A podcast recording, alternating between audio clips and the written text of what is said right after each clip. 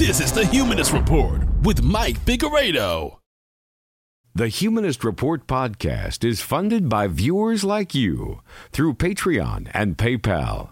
To support the show, visit patreon.com forward slash humanist report or become a member at humanistreport.com. Now, enjoy the show. Welcome to the Humanist Report podcast. My name is Mike Figueredo, and this is the 146th edition of the program. Today is June 7th, and this episode of the podcast is brought to you by our newest Patreon and PayPal contributors. And this week, that includes Christian LaSalle, Daphne, Darren Bassel, Eileen Bavakwi, From Out of Nowhere, Ione Tanasi, Jacob Nedemeyer, Jeff Zacham, Joe Six, Kyle Lovell, Lay Lennox, Mike, Morgan Hunter, Rick Lenert, Stephen Moore, The Crazy Vincent, Tiffany Namwong, and Xavier Zervisco. So thank you so much to all of these kind individuals. If you'd also like to sign up to support the show, you could visit humanistreport.com slash support or check out patreon.com forward slash humanist report. So on today's episode, Bernie Sanders appeared on Bill Maher's program and he gave Democrats the antidote to Trumpism. I'll talk about his appearance.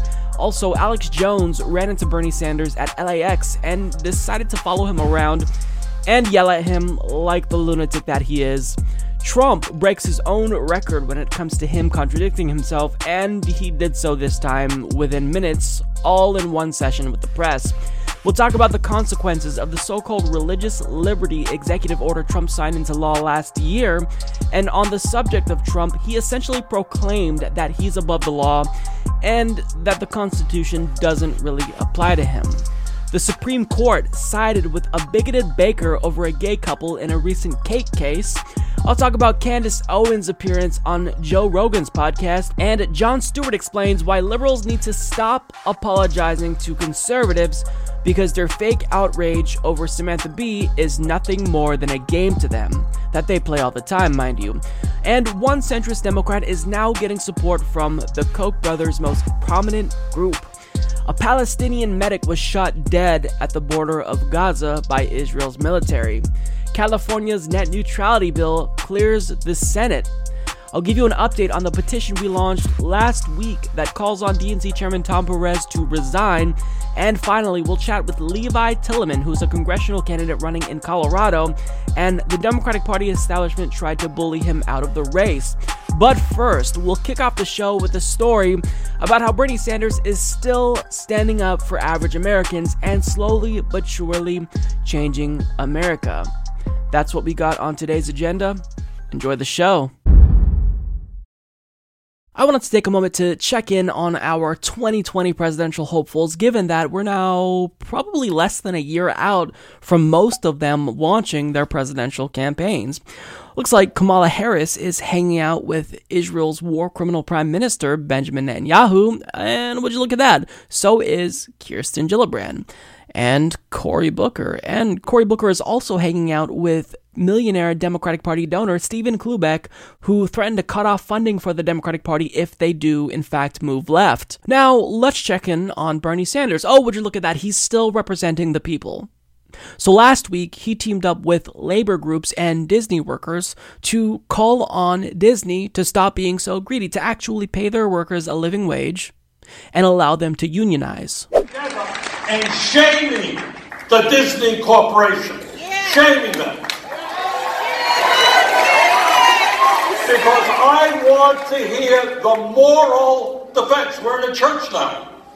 I want to hear the moral defense of a company that makes nine billion in profits, four hundred million for their CEOs, and has a thirty-year worker going hungry. Tell me how that is wrong. Now, besides actually showing up and standing in solidarity with Disney workers, he posted a video on Twitter showing just how greedy Disney really is. And this was pretty disturbing because I didn't know all of this was going on. Disney, the happiest place on earth. But, is it really? Bob Iger certainly would argue so. He's the company's co-chairman and CEO, raking in over $36 million last year alone. He also received $100 million in stock when his company bought Fox. And he could make another $423 million within just four years if he delays his retirement. Unfortunately, that seems to be the extent of Disney's magic. According to a recent survey, nearly 73% of Disney employees are not making enough money for their most basic needs. Roughly 1 out of 10 Disneyland workers reported being homeless in the past two years, meaning they didn't have a place of their own to sleep, while 56% reported concerns of being evicted from their current residence. 68% of workers surveyed are food insecure, meaning they lack sufficient access to safe and nutritious food. But hey, after the Trump administration's tax cuts were approved, Disney promised to give its workers a $1,000 bonus. Only, now they're refusing to pay it to over 37,000 theme park employees, unless they agree to a contract forcing them to work for starvation wages. Disney's workers' average pay is just $10.71 an hour. So right now I'm making $10 an hour, and that is not nearly enough to support myself fully. I have rent and credit card bills and car bills to pay, and I'm not making nearly enough right now, just like every other cast member here. Now they want them to sign a contract increasing their pay by just 50 cents an hour in order to reap the so-called benefits of the Trump tax cut. So, get a massive tax break, give your CEO and shareholders an obscene amount of money, and pay your workers starvation wages. Disney officials have repeatedly Hakuna Matata their way out of scrutiny, denying that they underpay their workers and claiming that everything's just fine. However, there's been evidence time and time again that the company really doesn't care to improve their employees' benefits. In 2016, they laid off 250 IT workers who had been vital in the creation and implementation of Disney's Orlando landmark. That wasn't all. Employees were forced to train their replacements. Immigrant workers brought into the U.S. employed at a lower cost, or face losing an offered bonus. The theme park is now expected to change its motto from the happiest place on earth to simply place on earth. Business drives our economy. We create jobs, we give back to communities, we create great experiences for people. Sure, that's what businesses should be doing. Unfortunately, we're seeing corporate CEOs like Bob Iger and others hoard thousands of millions of dollars every year, while their workers get left with a short end of the stick.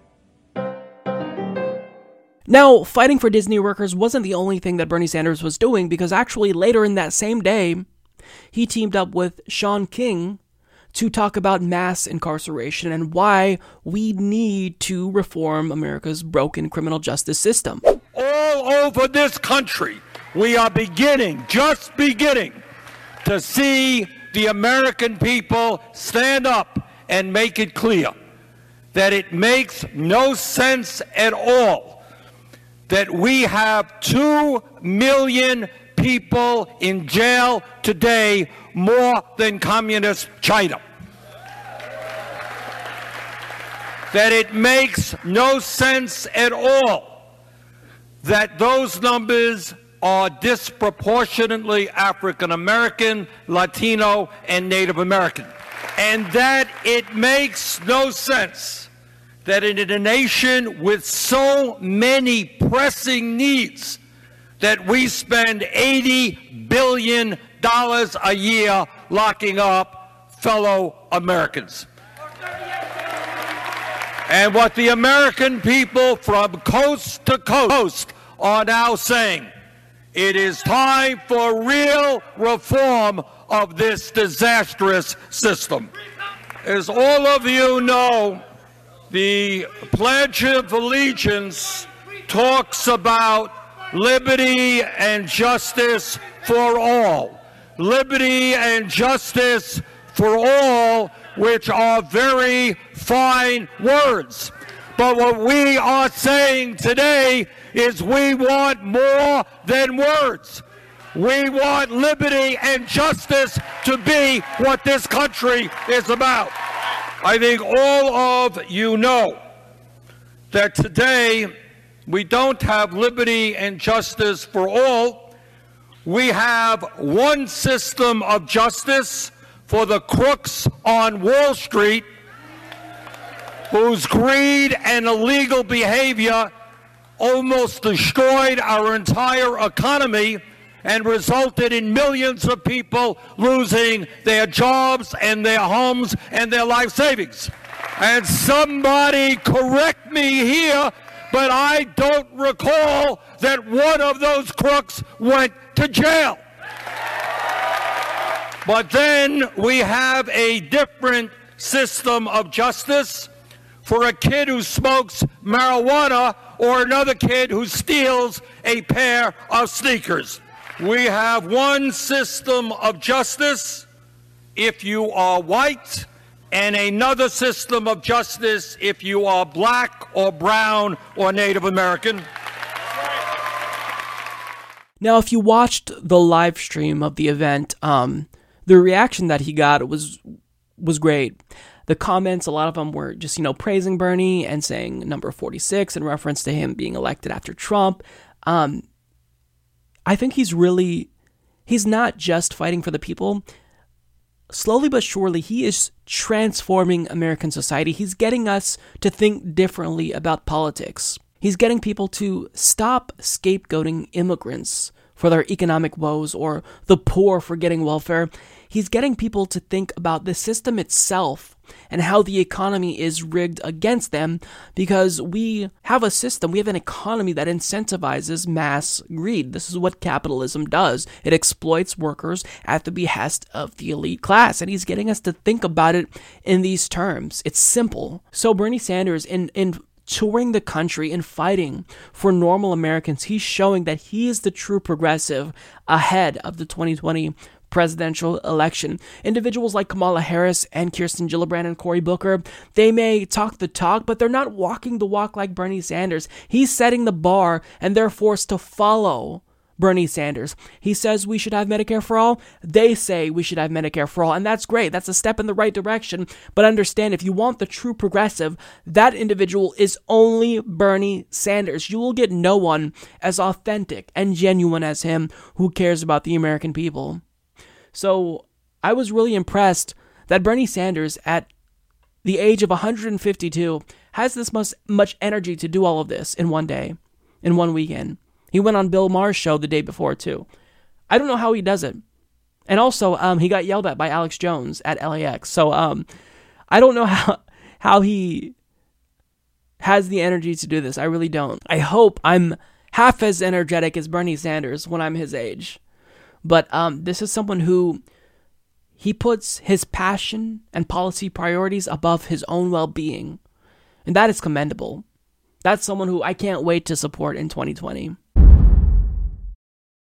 So, after Bill Maher's show has continued to decay over the years and he increasingly becomes more and more conservative and panders to right wingers, he finally did something that appeased progressives. Or rather, I should say, he had an episode that aired that didn't piss off all progressives. And he did this by actually bringing on a progressive, Bernie Sanders. And it was really encouraging to see Bill Maher's audience cheer on Bernie Sanders so loudly. And I was happy to hear Bill Maher himself say he'd support Bernie Sanders if he did, in fact, decide to run in 2020. So it was actually, I think, a pretty solid show for the first time in a long time. I can't remember the last time I watched Bill Maher um, and didn't just hate his face while watching it, but this time it was it was pretty good. So Bernie Sanders was um, talking to Bill Maher about what Democrats specifically can do to defeat Trumpism. It is not good enough to simply attack Trump every single day. What we need to do is bring forth an agenda that working people all over this country are going to respond to. And let me be very clear, and I've said it before. In 2016, it's not that Trump won, it's the Democrats lost. And for too long, the Democratic Party the Democratic Party has been dominated by wealthy campaign contributors. They got to open the door to people who work with their hands, people who take showers at the end of the day, not at the beginning of the day. open the door to young people. And we have a generation out there of some of the brightest, most decent young people in the history of this country. Beautiful young people. And what we have to do, Bill, let's not forget this. Four years ago in 2014, we had the lowest voter turnout for a midterm election since World War II. 37% of the people voted. If we increase that voter turnout by 50%, Democrats win the House, win the Senate. And that's what we have to do. Okay, so.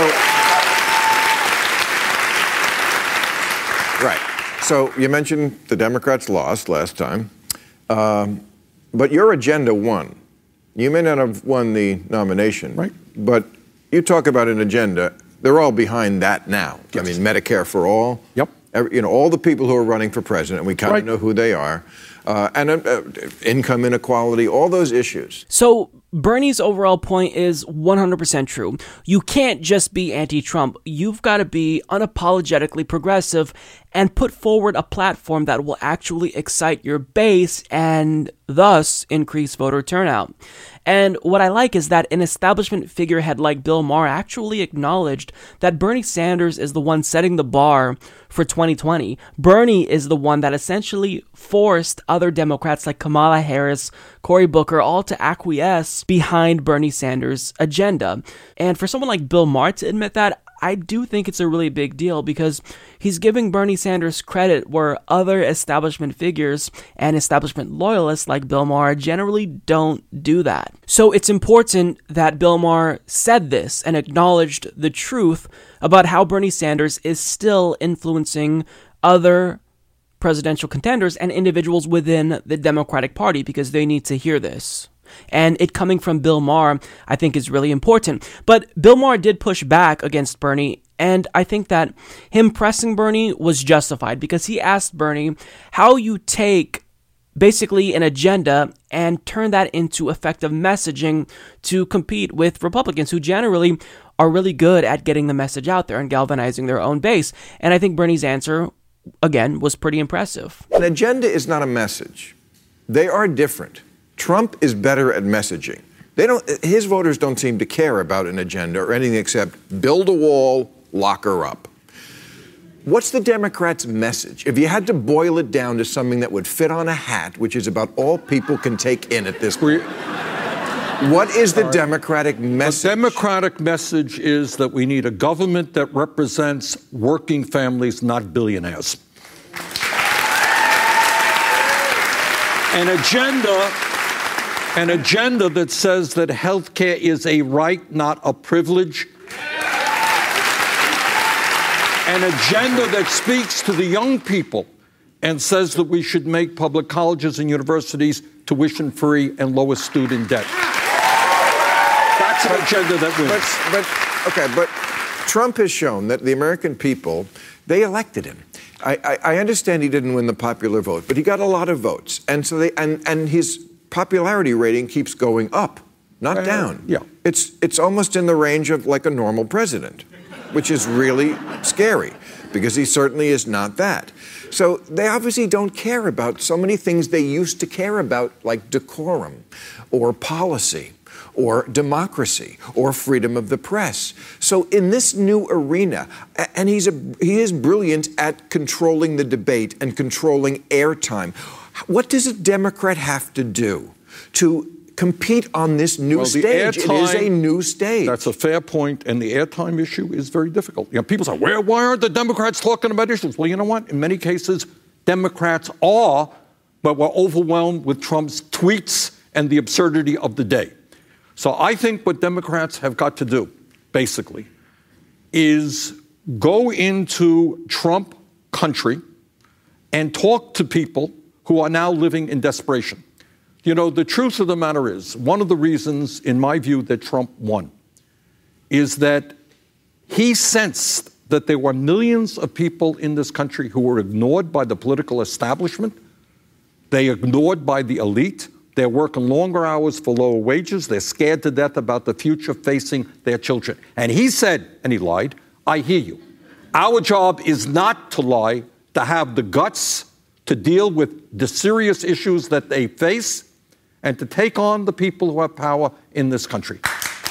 So I think that Bill Maher is both right and wrong here. He's right in that Republicans, I mean, nobody can deny the fact that they are very effective at messaging. If they say something, they repeat it over and over and over, and suddenly people just regurgitate it as fact. So Republicans are good at messaging, but Bill Maher is wrong in saying that the Democratic Party's base doesn't care about policies. They do care about policies. The problem is that the Democratic Party doesn't ever talk about policies. They simply regurgitate the same platitudes over and over again. And when they talk about things, it's it's never about policy substance. So for example, Tom Perez, the DNC chairman, one of the leaders of the Democratic Party, when he's talking about healthcare, he likes to say that healthcare is a right and not a privilege. And now a lot of Democrats are saying this, but when you ask them if they support laws like Medicare for all that would make healthcare an actual right and not a privilege, well, they say no. They do this tap dance around the question. So they like to espouse platitudes and not say anything meaningful. But if you actually give the base real concrete policies, they'll come out and support you. And the reason why Trump had the upper hand in 2016 also was because the media gave him $2 billion in free coverage. Regardless if that coverage was negative or not, the mere fact that they were covering him that much legitimized his campaign and made him seem like a credible candidate. And it also helped to get his message out there more. But Bernie's solution here is to talk to people, subvert the media altogether.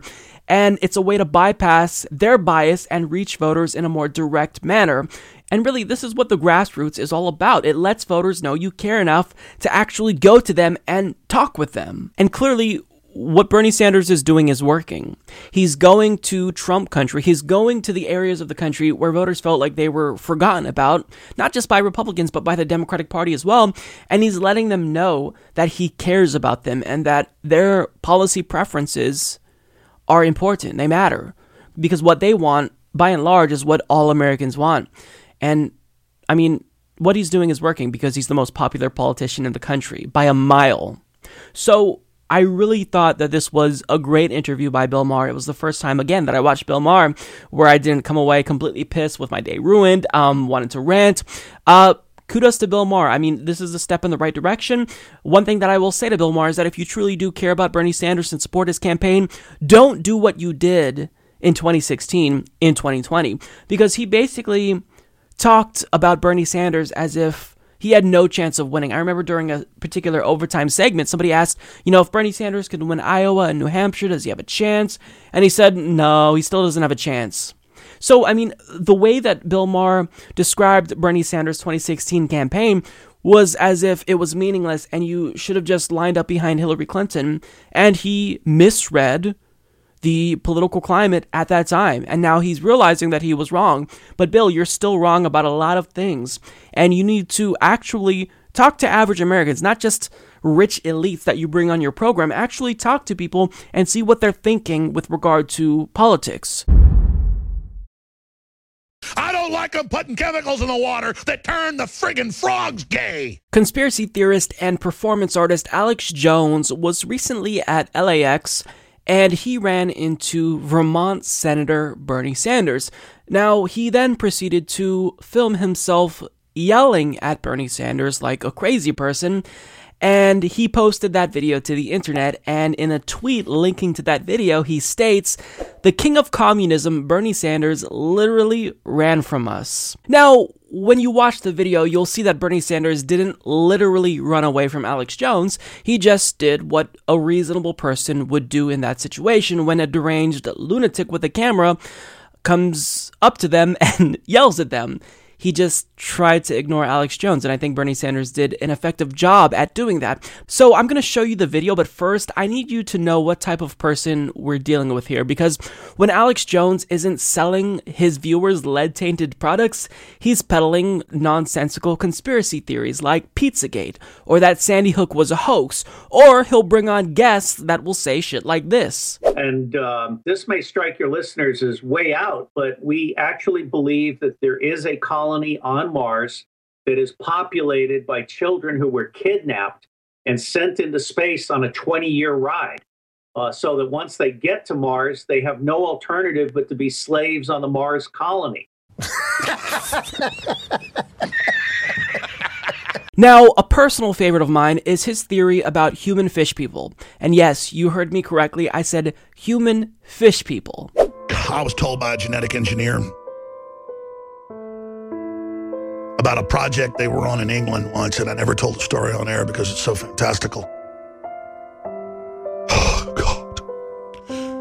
They had in tanks people with gills, and they're little babies, and they were in there just gulping, clawing at the sides. You see a turtle at the zoo, and it wants out, and you feel for it. They got humanoids crossed with fish and stuff. I mean, we are screwed, people. I mean, do you understand that? so that's the level of stupidity that we're dealing with here. Now, I'm going to play you the clip of him harassing Bernie Sanders at LAX, and as you watch this, try to keep track of all the accusations he lobs at Bernie Sanders in the process. Well, they didn't know Bernie Sanders. Dude, no, come on, not right now. No, Senator. This is Why, Alex why'd you say white people Alex. didn't know what it's like to be poor?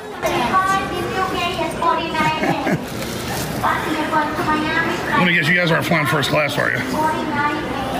Why is he running?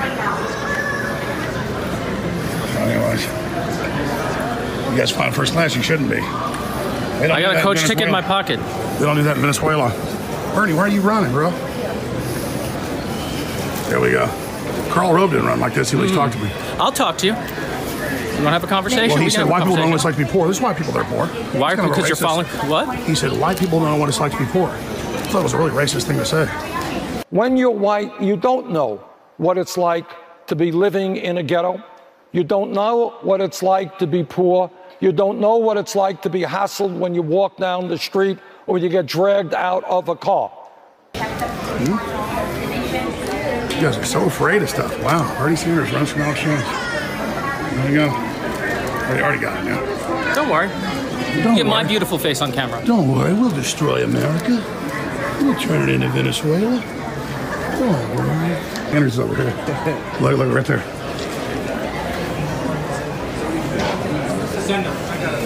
Bernie, why'd you say white people don't know what's like Don't touch me. Alex, don't so touch racist? me. Ooh. Don't touch me, Alex. You guys have fun. Gotta be around the general public, huh? It's kind of a bad thing. You're on the proletariat like that when you're a ruling class commie? Huh? The truth is, the left is the most vicious, evil ideology the planet's ever seen. It's a historical fact. But they always lecture us how we're violent, we're bad. They're the ones that want to abort all the babies. They're the ones that wanted to block Trump being able to have all the experimental uh, cures and treatments given to people that were terminal. They're the people that love the culture of death, just like Bernie supported Black Lives Matter. Just like he wouldn't decry the cop killers when they killed cops. That's the type of monster cold-blooded person that Sanders is. He wants to overthrow this country via conquest. Bernie Sanders is a monster. Mr. Sanders, why do you think socialism works better than capitalism? And why do you live in a capitalist country? I don't know why you're running from me. Where are you flying today? You gonna apologize to the Sandy Hook families, Alex? You Well, that's the media misrepresents that. That's that. You, you, you apologize for all the wars you guys launched, the Democrats? All the millions you killed? Do you enjoy living in your million dollar vacation houses, Bernie, or do you want to give those to the poor? Yeah, your $100,000 Audis? Move to Venezuela, Bernie. You like it. People like you there. So over and over again, they want to change the subject from communism and socialism, destroying hundreds of countries and killing over 200 million people. They want to change the subject to myself and others asking questions about big public events that are used to blame the Second Amendment. This is incredible. But as long as they can't guilt you into their mind control, they fail. They are sociopaths and psychopaths. Leftists and globalists are there to manipulate those of us that have feelings. So again, ladies and gentlemen, Bernie Sanders checked off the bucket list, running like a cowardly rat into a sewer away from serious questions. Wow, so I really don't know where to begin, and in fact, the clip itself was a lot longer than that. I had to cut it down for time, so I'll link to the full clip in the description box. But, I mean, he basically threw whatever he could at Bernie Sanders at the wall in hopes that it would stick. And what I love is that Bernie Sanders' aide asked if he was going to apologize to the families of Sandy Hook. And what was Alex Jones' response? Oh, that's the media trying to misrepresent me. Oh, okay, so you care about the media misrepresenting you as you go on to not just misrepresent, but brazenly lie about Bernie Sanders and his record. Interesting how that works. So when it's a misrepresentation against Alex Jones, that's uh, that's unethical, it's immoral, but when it's against Bernie Sanders, someone he doesn't like because he doesn't know what socialism or communism is, well, that's acceptable. And it wasn't a misrepresentation by the media. He literally called the children of Sandy Hook crisis actors. So he's a liar. But let's get to what he says about Bernie Sanders. You gonna apologize for all the wars you guys launch, the Democrats? Alex, you're a Republican. There's never been a war the Republican Party didn't like. Prior to Trump, the last administration got us involved with Iraq and Afghanistan, and we're still there. So it's not that Democrats are anti war, it's that they always go along with wars that Republicans try to start. You have a president who you support, mind you, that has John Bolton as his national security advisor and Mike Pompeo as his secretary of state. The president who you support is currently bombing eight different countries right now. And he doesn't even realize the irony in saying this to Bernie Sanders because he is one of the few politicians in this country that has remained consistently anti war. So if you truly care about anti war, you need to stop supporting Republicans immediately because they are the pro war party. They are the party of death and destruction. But let's go to what else he says about Bernie Sanders. He stated that Bernie Sanders wants to destroy America and turn it into Venezuela. No, he wants to fix America and turn it into Scandinavia. Uh, he accused Bernie Sanders of being racist against whites. We'll get to that in a minute. Um, he says the left is the most vicious, evil ideology the planet's ever seen. It's a historical fact.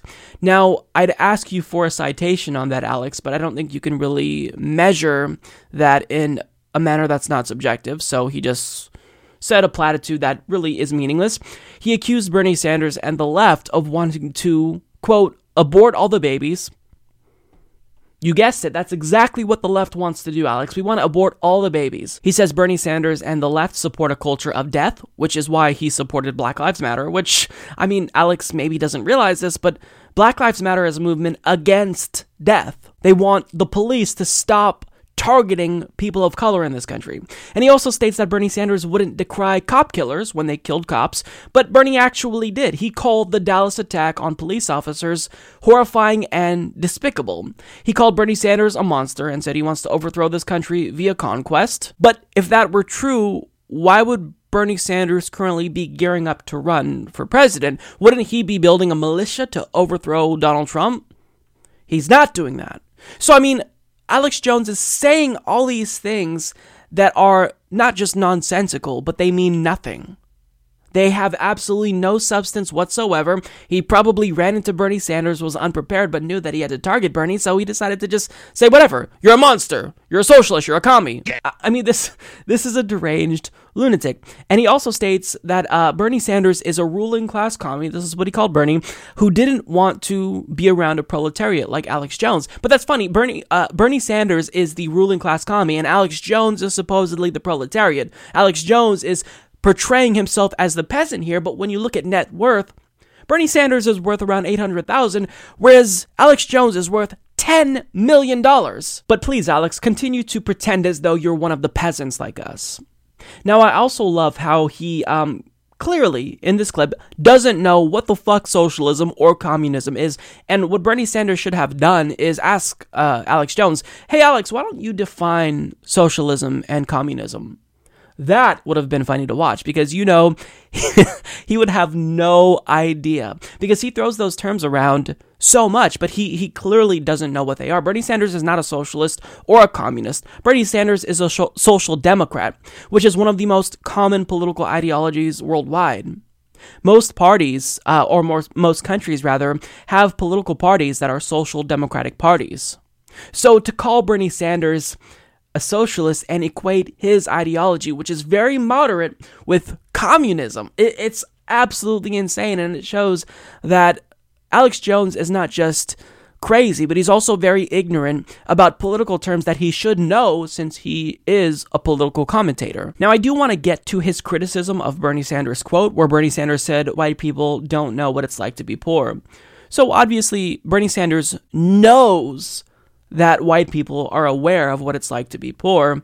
But if you go back to the context of the debate, Bernie Sanders was asked about racial blind spots he has, and he clearly misspoke. In fact, Bernie Sanders tried to clarify his remarks afterwards and said, quote, What I meant by that is I think that many white people are not aware of the kinds of pressures and the kind of police oppression that sometimes takes place within the African American community. So if you isolate that comment from Bernie Sanders and take it at face value, of course it's not true. But the fact is that Bernie Sanders obviously misspoke because he knows that white people are poor too. Bernie Sanders talks about poverty more so than any other politician in the country. But what Bernie Sanders was trying to do is disaggregate economic issues from issues related to race and justice in the United States. But that's a little bit too nuanced for someone like Alex Jones, who is, again, just a lunatic. So overall, what Alex Jones tried to do was frame Bernie as a coward in this situation because Bernie Sanders, quote, ran away from Alex Jones. But the truth is that Bernie Sanders just didn't want to deal with Alex Jones's bullshit. Now, Alex, put yourself in Bernie Sanders' position. How would you respond if someone who's clearly unstable came up to you and wouldn't leave you alone. They wouldn't go away when you clearly are giving them social cues that you don't want to be associated with them. Well, actually, we know exactly how Alex Jones would react in that situation because one of his loony fans actually approached him during a live stream. And can you guess what Alex Jones did? He ran away from his own fan in the same way that Bernie Sanders, quote, ran away from him. That's a, that's a mark of complacency where you. Hey, how you doing, sir? Good, how are you? Good, man. Big listener. God bless you. By the way, I just want to let you know, uh, I own InfoWarsMusic.com. Thank That's you. awesome. Did you see us online? Just come in there. I saw you on Facebook Live. I'm, I'm the Spider-Man guy on Sixth Street. Oh, great job, brother. Have you heard about me? I have. Okay, I went into the, uh, I went into the, uh, you know, with Sybil Edmonds with, protesting the Muslim thing, taxpayer funding of the schools, and I went there with my costume and my Trump shirt in the Capitol, and it's on YouTube. I saw it. It's viral. I'm going to scram, but I'm going to get your drink. Boom. I got to go right now. Hey, I want to set up InfoWarsMusic.com. That's why I moved to Austin, Texas. Can you help me do it? Rob D. R. OBD. I've been talking- OBD. And Infowars.com. Say it again. ROBD and Infowars.com. I ran into some lady. She's like, I met your Infowars guy. ROBD at Infowars.com. God bless. We got to split this. Thank you. If the word's out, more people I'm telling coming. you, you want more funding for your show? Google can't censor a song that sells a million copies. And I got 50 artists that already sell their songs on InfoWarsMusic.com to help fund your show. I'm ready, brother. You ready? Yeah, R How O. contact you? Rob D. R D. At Infowars.com. Rob Do. R Do. Hey, Rob D. Or do at Infowars.com. Yep, let's go, guys. I love me. Can I take a picture of something? Let's do it, let's do it. Wait, wait, wait. Hold on. Yes, yes. Phil, I'm a huge fan. You have no idea. God bless you. No, no, you're awesome. My security guys, we trust you. Like, get out of there. Get out of there. It's like, neek, neek, neek, By, neek, neek. by- by Like, the way, you know about the RH. flamethrowers. you know about the RH negative blood types, right? I'm the king of all the RH negative blood types on planet Earth. I'm sorry. I love it. All right, God bless you. One more, one more. I don't think I got it. Hold on. God bless you, brother. Or, or do at Infowars.com. Yes, sir. Rob, Thank you, Alex. Rob D. Rob D. Rob D. See you later. Rob D. Yep. Gay. So, uh, what happened, Alex?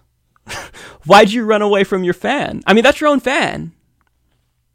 It's almost as if when a belligerent, bumbling, incoherent buffoon approaches you, the best thing to do is ignore them and try to flee the situation. That's what you did. So, what you did to your own fan is what Bernie Sanders did to you, because clearly you're not a stable, well adjusted adult human being. You're a lunatic, you're a conspiracy theorist, and nobody who actually is important in this country takes what you have to say seriously. I just want to finish by saying your reputation's amazing. I will not let you down. You will be very, very uh, impressed, I hope. Oh, that's right, the president does. We're in big trouble as a country.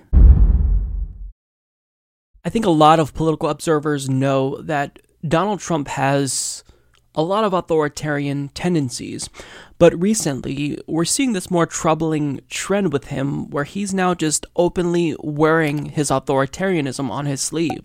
So he said this about the Mueller investigation via Twitter. As has been stated by numerous legal scholars, I have the absolute right to pardon myself, but why would I do that when I have done nothing wrong? In the meantime, the never ending witch hunt led by 13 very angry and conflicted Democrats and others continues into the midterms. So, first and foremost, from a legal standpoint, that's still an open question. He doesn't know whether or not he has the authority to pardon himself because no president has ever tried it. So to just assert unequivocally that he can pardon himself tells us that regardless if we know whether or not it's legal or not, he's going to do it anyway in the event he is indicted. Now, second of all, at least from a democratic standpoint, a president should absolutely never be able to pardon himself because you're elevating the president's status to an even higher level. You're literally placing him above the law at that point. I mean, it's bad enough that the United States' presidents can't be prosecuted under the International Criminal Court because no president, including Obama, mind you, has agreed to bind the U.S. to its jurisdiction. So presidents can commit crimes and see no international repercussions for their wrongdoing. But if we come to the conclusion now that presidents can pardon themselves, then we're allowing them to do literally anything with no international or domestic consequences. They'd have virtually unlimited power to do whatever they wanted. And that's not democracy, that's tyranny. But the fact that he just declared that he has this power to pardon himself is really troubling. Again, it's an open legal question. I would argue that he does not have the power to pardon himself because a president is a citizen just like everyone else. But if he has the power to pardon himself, then he is superior to citizens. That's essentially what you're saying and allowing him this power.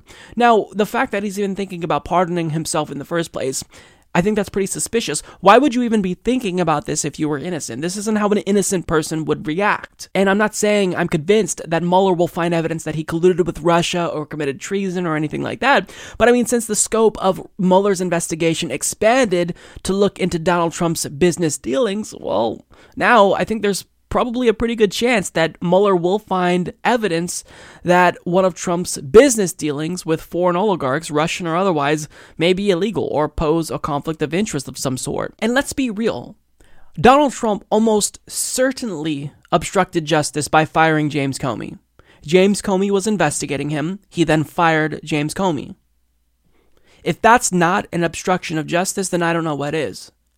Furthermore, Donald Trump was in violation of the emoluments clause on day one when he was sworn in because he refused to place his businesses in a blind trust, which obviously sets up a gigantic conflict of interest. Now, Donald Trump will say, No, I did place them in a blind trust. I gave control of my businesses over to my sons. But the problem is that he's still able to regain control at any time during his presidency. If you place them in a blind trust, you are completely detached. He didn't do that. So he's in violation of the emoluments clause. And if you're a president who's violating the Constitution, that's an impeachable offense. But the thing is that Donald Trump supporters don't give a shit at all. They don't care. Let's say hypothetically that President Obama was being investigated and said that he had the power to pardon himself. Do you think that Donald Trump's right wing supporters wouldn't have anything to say about this? Do you think they'd have the same response as if Donald Trump said it? Of course they wouldn't. They would lose their shit. When President Obama was in Nigeria, I believe, and he made this quick comment about how if he were able to run for a third term, he would win, they started speculating about how Obama might cancel the election. I mean, but when Donald Trump says that he literally has the power to pardon himself, we hear crickets from Donald Trump supporters. No objectivity whatsoever. It's just a cult. Whatever Daddy Trump says, it's gospel to us. And let, us extend this further. Imagine if Hillary Clinton were president and she said that she had the power to pardon herself they would lose their minds. And a lot of conservatives, I think justifiably so, were angry that James Comey didn't recommend that the Justice Department indict her when she used a non secure email server. And they were right because there were other individuals like Bryan Nishimura that did the same thing and were prosecuted for it. So if we prosecute the peasants for a certain crime, we have to hold the powerful and elite to that same standard. They agreed with that sentiment back then, but now with Donald Trump essentially saying, yes, we live in a two tier justice system where the rich and the powerful can do whatever they want, and I can even pardon myself. Conservatives have absolutely nothing to say about that. They don't care how authoritarian Donald Trump gets. anything he says is gospel. These people are in a cult. They don't care about Donald Trump's policies. They just like what he has to say because it comes from his mouth. But I'll tell you this if you care about democracy, you should unequivocally denounce Donald Trump's assertion that he can pardon himself because that is not something that bodes well for the health and safety of democracy because you are setting yourself up for authoritarianism. I mean, it's it's already bad enough that we've been sliding into authoritarianism, or at a minimum, our democracy has been decaying due to money in politics turning our society into an oligarchy. But now, if you're saying that the president has the power to pardon himself, I mean, you're relinquishing all power that the people have when it comes to holding elected officials accountable. So, no, he shouldn't have the power to pardon himself. And if you're honest in saying that you care about America and American American democracy, you would call Donald Trump out regardless if you support him or not. But again, these aren't honest actors. They're in a cult and they don't realize it. They think they've been red pilled. It's a fucking joke. As far as we know, the summit between President Donald Trump and North Korean leader Kim Jong un is back on again, at least for now. And in an act of good faith, Kim Jong un actually sent Donald Trump a letter that looks even bigger than it is in actuality in Donald Trump's tiny little baby hands. But what's really interesting to me about this story is that when Donald Trump was describing the contents of this letter to the press, he contradicted himself, blatantly so, within minutes. And I think this might be a new record for Donald Trump. So take a look. A letter was given to me by Kim Jong un, and that letter was a very nice letter. Oh, would you like to see what was in that letter? Would you like? How much? How much? How much? give us the flavor of what the letter Uh, it was a very interesting letter, and at some point I may be, it may be appropriate, and maybe I'll be able to give it to you. Maybe you'll be able to see it, and maybe fairly soon. But uh, really, this was a letter presentation that ended up being a two-hour conversation. Why did the letter? Did you send anything back? Uh, no, I didn't. I haven't seen the letter yet. I purposely didn't open the letter. I haven't opened it. I didn't open it in front of the director. I said, Would you want me to open it? He said, You can read it later. I may be in for a big surprise, folks. That's not normal. He's the president, and he just revealed that he lied.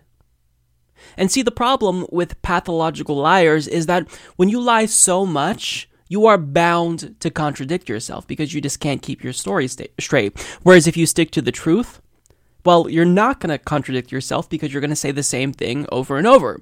So, why did Donald Trump talk about the letter if he didn't actually read the letter? I mean, it makes no sense. It's something that really he doesn't have to lie about, but decided to lie about anyway. It really gives you some insight into his character. This is not a reasonable, well adjusted human being. Normal people don't do that. They don't lie brazenly so about something that you really don't need to lie about. What was the point of that? I don't get it. I really don't. And this is dangerous for democracy because a president shouldn't lie this much. I mean, he is living in his own reality. I mean, since he's become president, fact checkers have determined that he's made more than 3,000 false or misleading public statements. And at his recent rally in Nashville alone, he made dozens of false statements, over 30. And when you look at his PolitiFact scorecard, he says things that are deemed either mostly false, false, or pants on fire 69% of the time, meaning he lies more than he actually tells the truth. So I think that it's gotten to the point where Donald Trump lies so much that when he says a lie, he's not even consciously aware of the fact that he's telling a lie.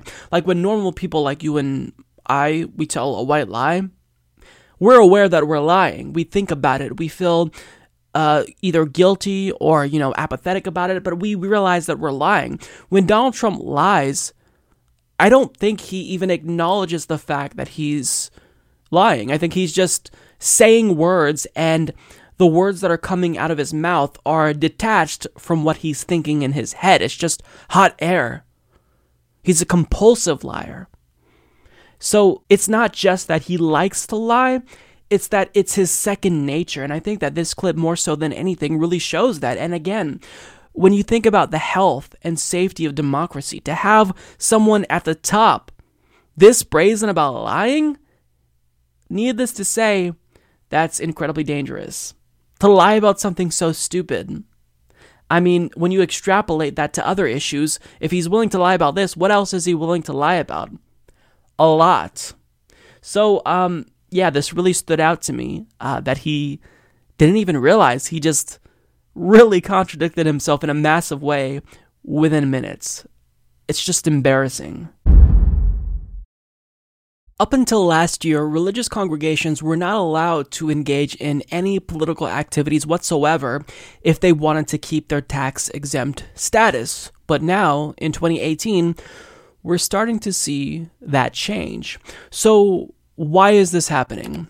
Well, you go back to last year and see that President Donald Trump signed a so called religious liberty executive order that rendered the Johnson Amendment, a provision in the U.S. tax code, completely useless. So, the Johnson Amendment would allow the IRS to strip churches of their tax exempt status if they publicly endorsed or opposed political candidates. But Donald Trump's executive order essentially stopped the IRS from enforcing that particular law. So, what Donald Trump's executive order did is embolden televangelists. And now, with their millions upon millions of followers, they can openly, publicly stump for Republicans like Donald Trump and not have to worry about losing their tax exempt status. And we're seeing this play out in real time. So, as Neil Young of HuffPost reports, Franklin Graham is on a crusade across California. But unlike his father, Billy, who launched his career as the world's most famous evangelist in Los Angeles and held numerous revivals across the state through the decades, Franklin has not come to California to win souls to Christ. Instead, he's looking for voters he can deliver to the Republican Party. As Elizabeth Dias reported in the New York Times last Sunday, Graham has embarked on a two week bus tour up the middle of the state, holding 10 campaign style rallies in anticipation of California's June 5th primary. In doing so, he hopes to mobilize evangelicals in several important battleground House districts and other purplish spots in the otherwise very blue state. Now, previously, televangelists would be apprehensive about doing this sort of thing because, again, they would risk losing lots of money if they had their tax exempt status taken away from them. And it also would make them look bad. But now they're getting so bold, they don't even care how it looks. And let's go back to why they were given tax exempt status to begin with. It was because there was this idea that churches were essentially nonprofits. They provide a public good in the form of food for the needy and resources for their communities. But now that gig is up. They've now amassed amassed so much wealth that I think it's a mischaracterization to refer to them as churches. They're businesses. They operate as businesses, and some of these congregations run by televangelists have millions upon millions of dollars. And in fact, I think calling them businesses is probably a little bit too kind. These are scam artists who dupe millions of people in their congregations into giving them money because they think they'll receive blessings in return. In fact, these televangelists are becoming so shameless that one actually made national headlines when he decided to ask his followers to buy his fourth private jet for him, which costs $54 million.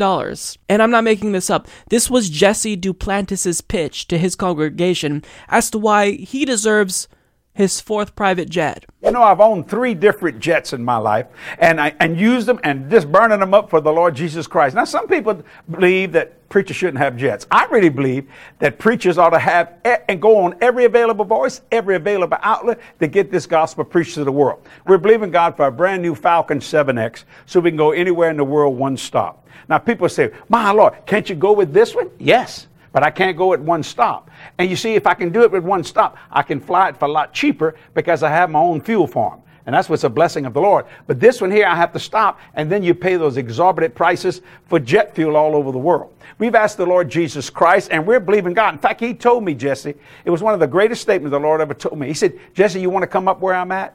And I said, What do you mean? He said that before you ask, I'll answer Isaiah 65, 24. I said, Yes, Lord. He said, I want you to believe me for a Falcon 7X. So I said, Okay. But the first thing I thought of was how I'm going to pay for it. And then that great statement that he told me in 1978 flooded into my mind and said, Jesse, I didn't ask you to pay for it. I ask you to believe for it. Now think about that for a minute. So pray about becoming a partner to it if you'd like to. And if you don't, you don't have to. But I wish you would, because let me tell you something about it. All it's going to do is touch people It's going to reach people. It's going to change lives one soul at a time. I don't want to learn how to fly it. I'm not interested in that. I'm interested in preaching the gospel of the Lord Jesus Christ. I really believe that if Jesus was physically on the earth today, he wouldn't be riding a donkey. Think about that for a minute. Now, after watching that video, I don't know how anyone can think it's unreasonable to tax these businesses. Churches don't operate as nonprofits anymore, especially the ones ran by these televangelists. They're businesses, so they should be taxed. But instead, they are amassing ungodly amounts of wealth. Franklin Graham, he's worth $25 million. That guy you just saw, Jesse, Duplantis, he's worth $50 million.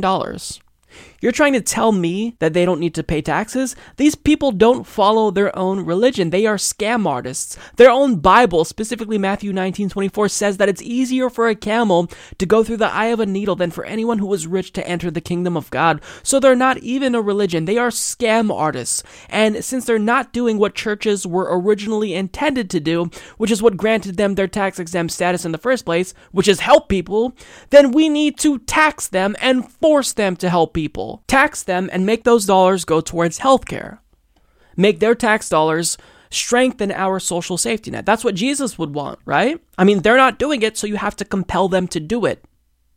We gave them this tax exempt status because, well, if they're helping people, then sure, they're basically a nonprofit. Why burden them with this uh, tax? But they're not doing that. Now we tax them. But unfortunately, Donald Trump made it so that way they not only are no longer going to be at risk of losing their tax exempt status, but now they can openly campaign for Republicans. So these are scam artists. These are not honest people. They are duping over their congregation. But with that being said, they wouldn't have a following in the first place if people stopped buying their bullshit. Ask yourself this if you believe in God, if you uh, subscribe to an organized religion, if you are truly an individual who thinks that your faith can't be moved, then put it to the test. It's what I did. I grew up very religious, and a lot of atheists were telling me things that I frankly didn't know how to respond to. So I tried to learn about their arguments so I would learn how to basically combat what they were saying, and I ended up becoming an atheist myself. In fact, read your own Bible, actually read it thoroughly, and there will be so many contradictions. That alone might make you an atheist. If you truly believe in God, put your faith to the test, and you have nothing to lose. You'll come out of this stronger knowing how to um, argue against atheists like myself. But as a society, we have to acknowledge that there is no place for organized religion. I'm not implying that we should ban religion or um, marginalize individuals who subscribe to religious organizations. All I'm saying is that as individuals, we have to understand that historically, religion has always been used as a tool to control the masses. And it's still being used that way. It's being used to scam people over, innocent people who just want blessings in their lives well, look, you may subscribe to religion because it makes you feel better, because you feel as though you know um, you you are happy about the fact that there's an afterlife, life, but you would be surprised just how liberating it feels to be free for, from religion and to think for yourself. So, getting back to the original point, that's going a tangent, these guys are scam artists and they should absolutely be taxed. But what Donald Trump did last year in signing the so called Religious Liberty Executive Order is embolden them. And now they're getting involved in politics because they have something to gain personally from doing that. And it's absolutely disgusting. The Supreme Court recently ruled on a case involving a bigoted baker who refused to serve a gay couple. Now, ultimately, they sided with the baker, but their ruling was narrow, meaning that this decision doesn't set precedent for future cases. Now, for more on this, we'll go to Reuters, who reports the U.S. Supreme Court on Monday handed a victory on narrow grounds to a Colorado Christian baker who refused, for religious reasons, to make a wedding cake for a gay couple, stopping short short of setting a major precedent allowing people to claim exemptions from anti discrimination laws based on religious beliefs. The justices, in a 7 to 2 decision, said the Colorado Civil Rights Commission showed an impermissible hostility toward religion when it found that Baker Jack Phillips violated the state's anti discrimination law by rebuffing gay couple David Mullins and Charlie Craig in 2012. The state law bars businesses from refusing service based on race, sex, marital status, or sexual orientation. The ruling concluded that the commission violated Phillips' religious rights under the U.S. Constitution's First Amendment. The vote was narrow not because of the number of justices for and against, but because of the slim precedent it sets. The justices did not issue a definitive ruling on the circumstances under which people can seek exemptions from anti discrimination laws based on their religious views. The decision also did not address important claims raised in the case, including whether baking a cake is a kind of expressive act protected by the Constitution's free speech guarantee. Two of the court's four liberals, Stephen Breyer and Elena Kagan, joined the five conservative justices in the ruling authored by Justice Anthony Kennedy, who also was the author of the landmark 2015 decision legalizing gay marriage nationwide. So, overall, the baker contends that making this cake for a gay couple would violate his sincerely held religious beliefs. But first of all, your religion is not a legitimate justification for you to discriminate against someone else. Second of all, him baking a cake for a gay couple wouldn't violate his religious beliefs any more than it would violate my atheist beliefs in the event I was a baker who was asked to bake a wedding cake for a Christian couple. If you run a bakery, your job is to bake fucking cakes. And if you open your door to the public, you're implicitly acknowledging that you'll be serving all types of people. You don't get to pick and choose who you don't want to serve based on arbitrary characteristics or immutable characteristics. So if your religion is so restrictive that it literally prohibits you from treating other people as human beings, then you shouldn't be open to the public in the first place. They're not asking you to be the officiant for their wedding. They're asking you for a fucking cake. But because this baker is a special little snowflake, he believes that his religion should give him unlimited authority to discriminate against people he doesn't like. But that is not the way this works. And what's odd to me is that there are even some progressives who seem torn on this issue. Well, do we side with the freedom of the baker or the freedom of the gay couple? Look, put it this way. Let's take gay couple out and substitute that for any other couple. Interracial couple, black couple, Muslim couple. Well, if it's discriminatory in those instances, then the same truth will hold when you apply it to gay couples. And second of all, we don't have to tolerate intolerance, otherwise, tolerance itself wouldn't exist. And this may seem contradictory, but when you look at Karl Popper's paradox of tolerance, it makes sense. If you extend tolerance to those who are openly intolerant, it can lead to the extinction of tolerance altogether. So it doesn't mean that you silence these people or kick them out of the country. It just means that if this anti gay baker wants to go to a homophobic rally on Tuesday, then on Wednesday, when he shows back up at the bakery, he has to follow the law and treat all people equal and not discriminate based on arbitrary, immutable characteristics of other human beings. Now, the response that I often hear, which is widely viewed as a compromise, is that look, how about this? We'll let bakers discriminate, but what gays can do is they can just choose to take their business elsewhere. Okay, so let, let's let's say hypothetically speaking that we're talking about gas stations and you're in rural Alabama and there's just one gas station and they don't want to serve you because you're gay or you're black. Then what do you do? You're fucked. And another thing that conservatives like to say is that, well, look, if, someone is going to be openly bigoted against gay people, then obviously they're going to end up going out of business anyway, but at least give them the freedom to be bigoted and deny service to gay people. But that's not what we've seen. When you look at some of these cases, Christians, fundamentalists, evangelicals, right wingers have come to the defense and raised money for these bigoted bakers. So the opposite of what you said will happen actually did happen in practice. So if we're going to be a modern society, we cannot tolerate this level of overt discrimination against people for arbitrary reasons. I'm not saying you're not allowed to discriminate against people who come in there yelling and cussing at you. You can kick them out.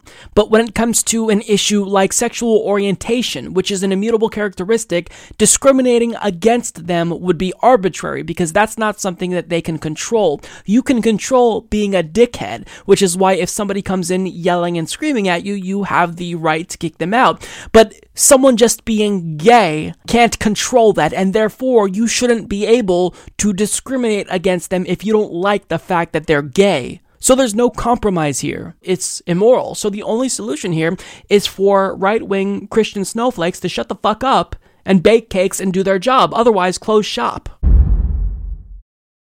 Former Daily Show host Jon Stewart decided to weigh in on the Roseanne Barr slash Bill Maher slash Samantha Bee controversy.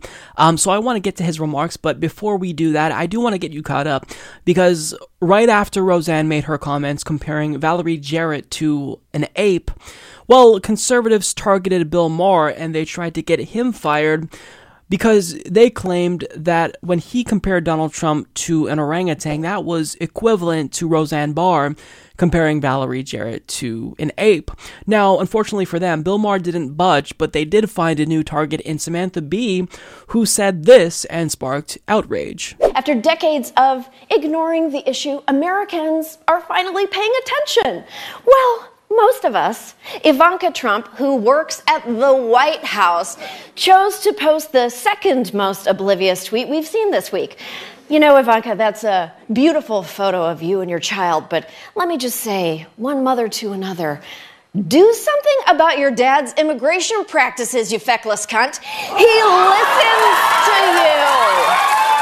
Put on something tight and low cut and tell your father to fucking stop it. Now, of course, because she called Ivanka Trump the C word, right wingers found what they thought was a double standard and then called on Samantha Bee in mass to be fired as well, in the same way that uh, Roseanne was.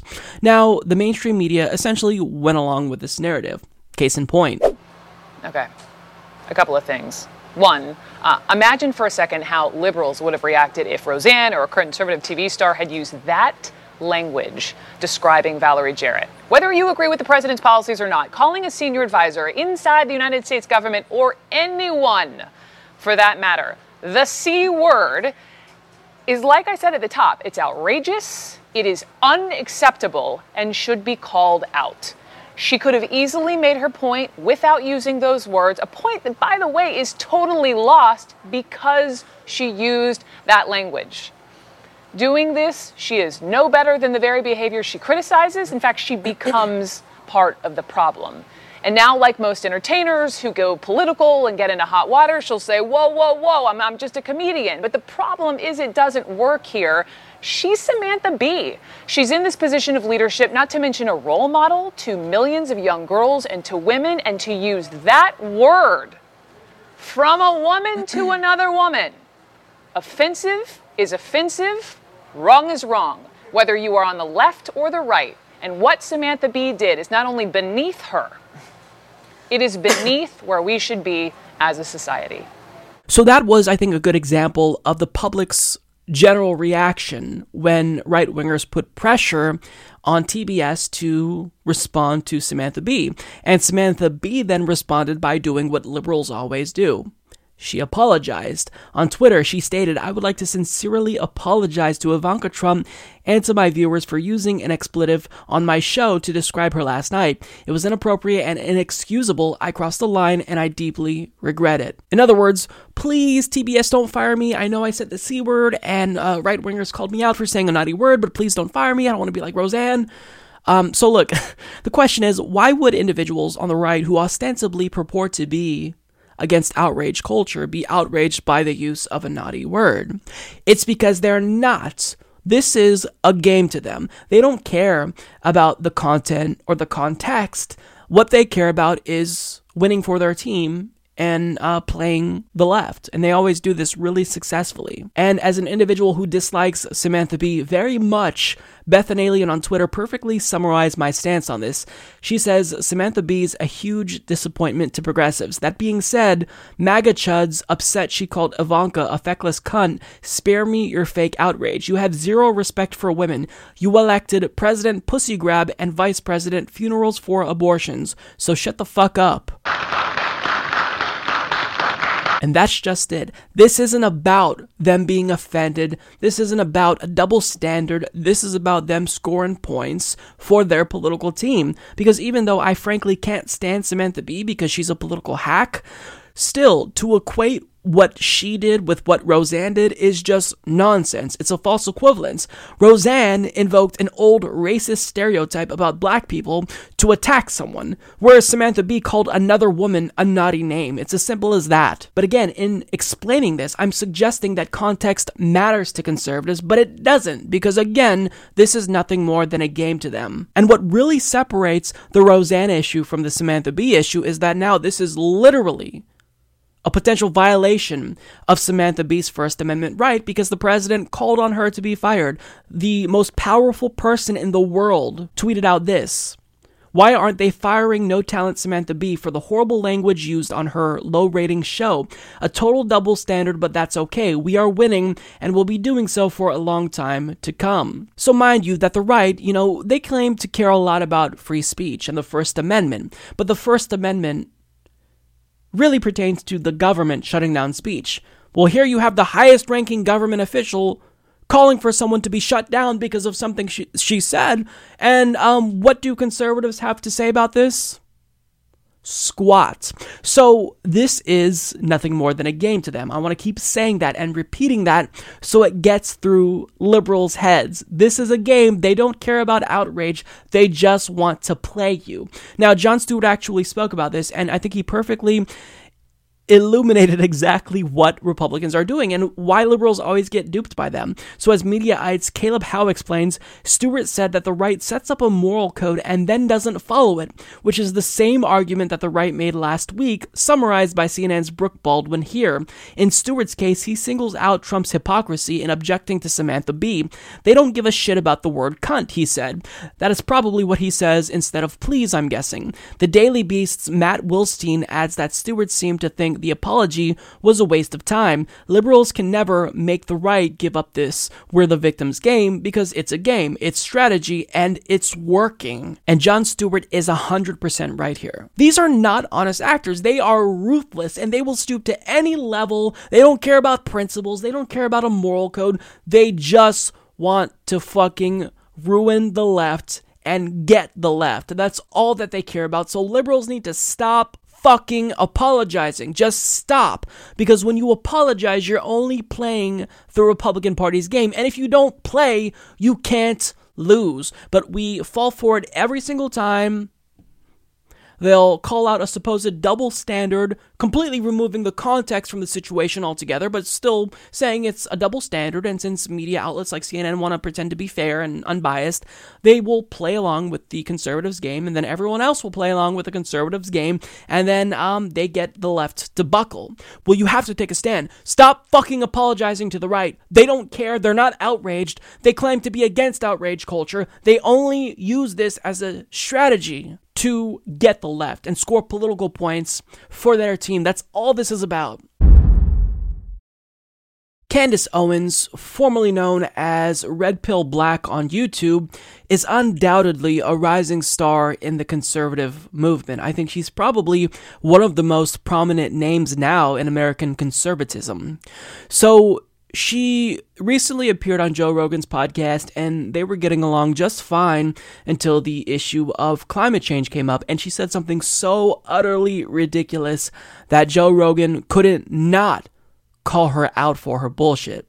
Take a look. I fell victim to the idea that like it was progress, it was progress, it was progress. We have to care about the environment. It was progress. And it's like, no, like we've been losing. America has been losing. And Donald Trump understood that in, in a way that I didn't. And You I don't thought think we have to care about the environment? Like, what do you, no, not even a little bit. Like not even a little bit? No. Do you, um, okay, let me let me clarify this. I don't throw trash on the ground. Like I'm, I'm not saying like we need to like you know trash the environment. Like um, but do I believe in climate change? No.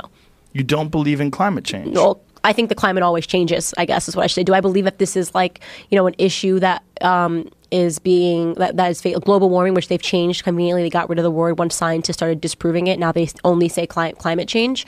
Um, no, I, I think that that was just a way to extract dollars from Americans. I don't at all believe they had no actionable plan. It was great for Trump to get out of that deal. It was terrible. Okay, but this is an incredibly complicated subject. Right. And if you would have to talk to a bunch of different scientists Right. and see how they gather data and see what they understand about CO2 levels and what's the danger of them Right. and what can combat it and what could not? Have you done all this, or No, do you so take think- this flippant opinion No, it's, it's, listen, on the I'm not. This line? is not. This wouldn't be the hill I died on, right? But it's not about the party. I just genuinely, I, I've read a ton about it, but What I would not be able to. I would not be able to come to you and say like, this is my strong opinion. But here's like the easiest way to say this, right? Okay. The fact that there is a disparity in the science community about whether or not it's real is enough to. It's very little. Yep. Very little disparity. most most most scientists, most the the vast majority agree that human beings are negatively affecting climate change. yeah. The vast majority. Yeah. I, I don't. I just. I just don't think so. In 2014, the vast majority, 87% of scientists, said that human activity is driving global warming, yet only half the American public, public ascribe to that view. So Well, what website is 87%, and this is Scientific American. Yeah. Yeah, dot com though, like 'cause it, that, that means it's it's making money. I don't trust that. If it was a dot org, I would probably take that. But that this is just a random website, and I, well, I don't Scientific trust. American is not necessarily a random website. It's, Yeah, I don't. I don't believe this like at all. Just so you know, You don't believe it like at all? I, I genuinely, I genuinely don't believe it. I know you do, but I genuinely Well, don't believe it. I Like, believe most of the 87%? time the consensus of scientists that are studying the data. Right. Global warming, global ch- climate change is definitely real. It's happening. Well, the question but it's is why always it happened? happened. Yes, it has always happened. So what? What are we? What is the? This is the real- climate change. Yes, the climate changes. It was different weather yesterday than it was today. Again. I didn't do a deep dive on all of this because I, I read about it because it was at a forefront of discussion. So I read about it all night, and my conclusion was that they started pulling up all of these studies from the person that you know did this that I did a deep dive on, and they started showing how like these community of scientists were in fact somewhere behind that org is someone that was being funded. So to me, the issue got too politicized for me to to to believe that global warming was something that was going to um, wipe Well, out the world. Now, scientists get I funded. That is a fact. Yes. But that doesn't mean that the funding affects the scientific research Right. and the data, which they all agree on. And this is universally across the entire planet. Yeah. Thousands and thousands of scientists would not stake their reputation on false data. So there's a lot that I want to say about that clip. Um, the full clip was actually 20 minutes, so I will link to that down below in the description box so you can see the whole thing. But for the most part, I kind of um, isolated the the parts of that that I really wanted to address um, specifically. So she starts off by saying that she doesn't think we have to care about the environment, not even a little bit, because America has been losing. That means absolutely nothing. To say that America is winning or losing is an empty platitude that Donald Trump likes to say that really doesn't mean anything. It's so vague and empty and amorphous that his supporters can kind of fill in the blanks and apply meaning to it themselves. But in actuality, when Donald Trump says it, it really has no meaning at all. So to say that we don't have to care about the environment, quote, not even a little bit because America has been losing, doesn't make sense. You're not saying anything meaningful, Candace. She also states, quote, it's an issue that global warming, which they changed conveniently, they got rid of the word once scientists started disproving it. Now they o- now they only say climate change. Well, that's because global warming is kind of a misnomer. Even though it's true that the climate is warming overall, the term global warming kind of implies that the only consequence of global warming will be warmer weather, when in actuality, that's not really true. It will cause the entire climate to change, and that includes more volatility in weather, more extreme weather patterns, ocean acidification, desertification. I mean, there's a lot that will result in increased temperatures, not just warmer weather. So, the reason why that term was changed justifiably so i think is because climate change is just it's more accurate as a result of increasing temperatures the entire climate is changing so I mean that's that's such a disingenuous point that I always hear conservatives make. Now another thing that kind of struck me is Joe Rogan pulled up a source from Scientific American and she said that she doesn't trust them because they're a .dot .com, but if they were a .dot .org, then she probably would trust it. I mean, what kind of logic is this? That's that's such a weird thing to say. Uh, a website is only legitimate if it's a .org. So does that mean that you never get your facts and information and news from any .coms, including Breitbart, WorldNet Daily, The Drudge Report?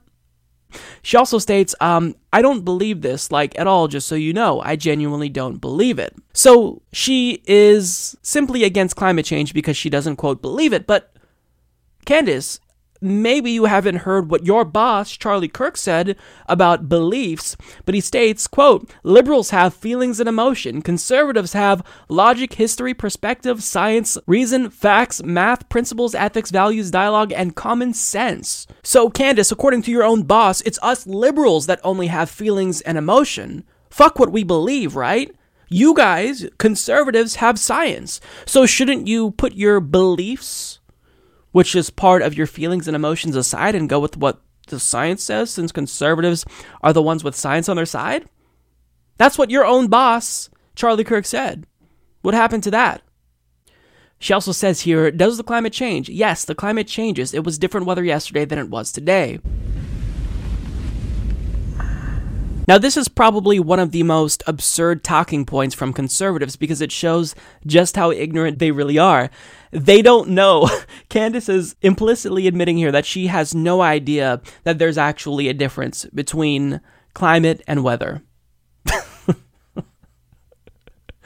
climate is not the same thing as weather. Climate describes the long term average weather patterns over time, usually decades, whereas weather describes short term behavior. She also doesn't believe in climate change because someone who did a study alleges that they started pulling up all these studies and they started showing how this community of scientists were somewhere behind that .org or someone that was being funded. So to me, the issue of global warming is too politicized let's take a moment and try to digest her claim here because then you realize just how idiotic it is. She's alleging here that because scientists receive grants to study climate change, those grants supposedly bias the results of those studies. She has nothing to say about fossil fuel companies spending millions of dollars every single year lobbying Congress against policies that would combat climate change because that would hurt their profit margin. That's not the real conspiracy to her, though. The problem, in her view, is that these scientists who are so biased sometimes receive grants to do studies. I mean, it's it's completely nonsensical. Her logic here, I mean, there's no logic to what she's saying. And ask yourself this, Candace if climate change is a hoax, why do conservatives keep moving the goalpost? At first, they just denied that the climate was warming at all. But then eventually, um, the evidence became so irrefutable that they couldn't deny that the planet was warming. So then they moved the goalpost to say, well, it's warming, but humans aren't causing it. So they still deny climate change, but they deny anthropogenic climate change, which means that humans are the ones that are exacerbating climate change, which is really at the crux of the issue here. Because if human beings are the ones who are spreading up climate or speeding up climate change, rather, then we can do something about it. So overall, their goal is to get us to not act with regard to climate change. And when you look at just facts, Earth just passed its 400th warmer than average month. How can you hear about that and deny the reality of climate change? There are coastal cities around the world, like Rotterdam, who are working on solutions as we speak. And more extreme weather conditions are becoming more common, which is exactly what scientists stated would happen. I mean, at this point, to deny climate change is to deny common sense. Humans are obviously causing it. When you look at CO2 levels since industrialization, humans have increased the amount of CO2 that we are pumping into the atmosphere bigly. And CO2 is a greenhouse gas that warms the planet. So if you pump lots of CO2 into the atmosphere, well, put two and two together, you realize that we are obviously warming the planet. But the thing about conservatives is that no matter how much facts or studies you cite, they can never be convinced on this issue. Nothing you say can convince them. They will continue to toe the party line no matter what. However, when it comes to issues like God, well, you don't need facts, you don't need studies, all you need is faith. And these are the people that claim that they've been red pilled. People who deny reality, people who buy into organized religion. They're the ones who are claiming to be red pilled. And all of us, we're just brainless drones.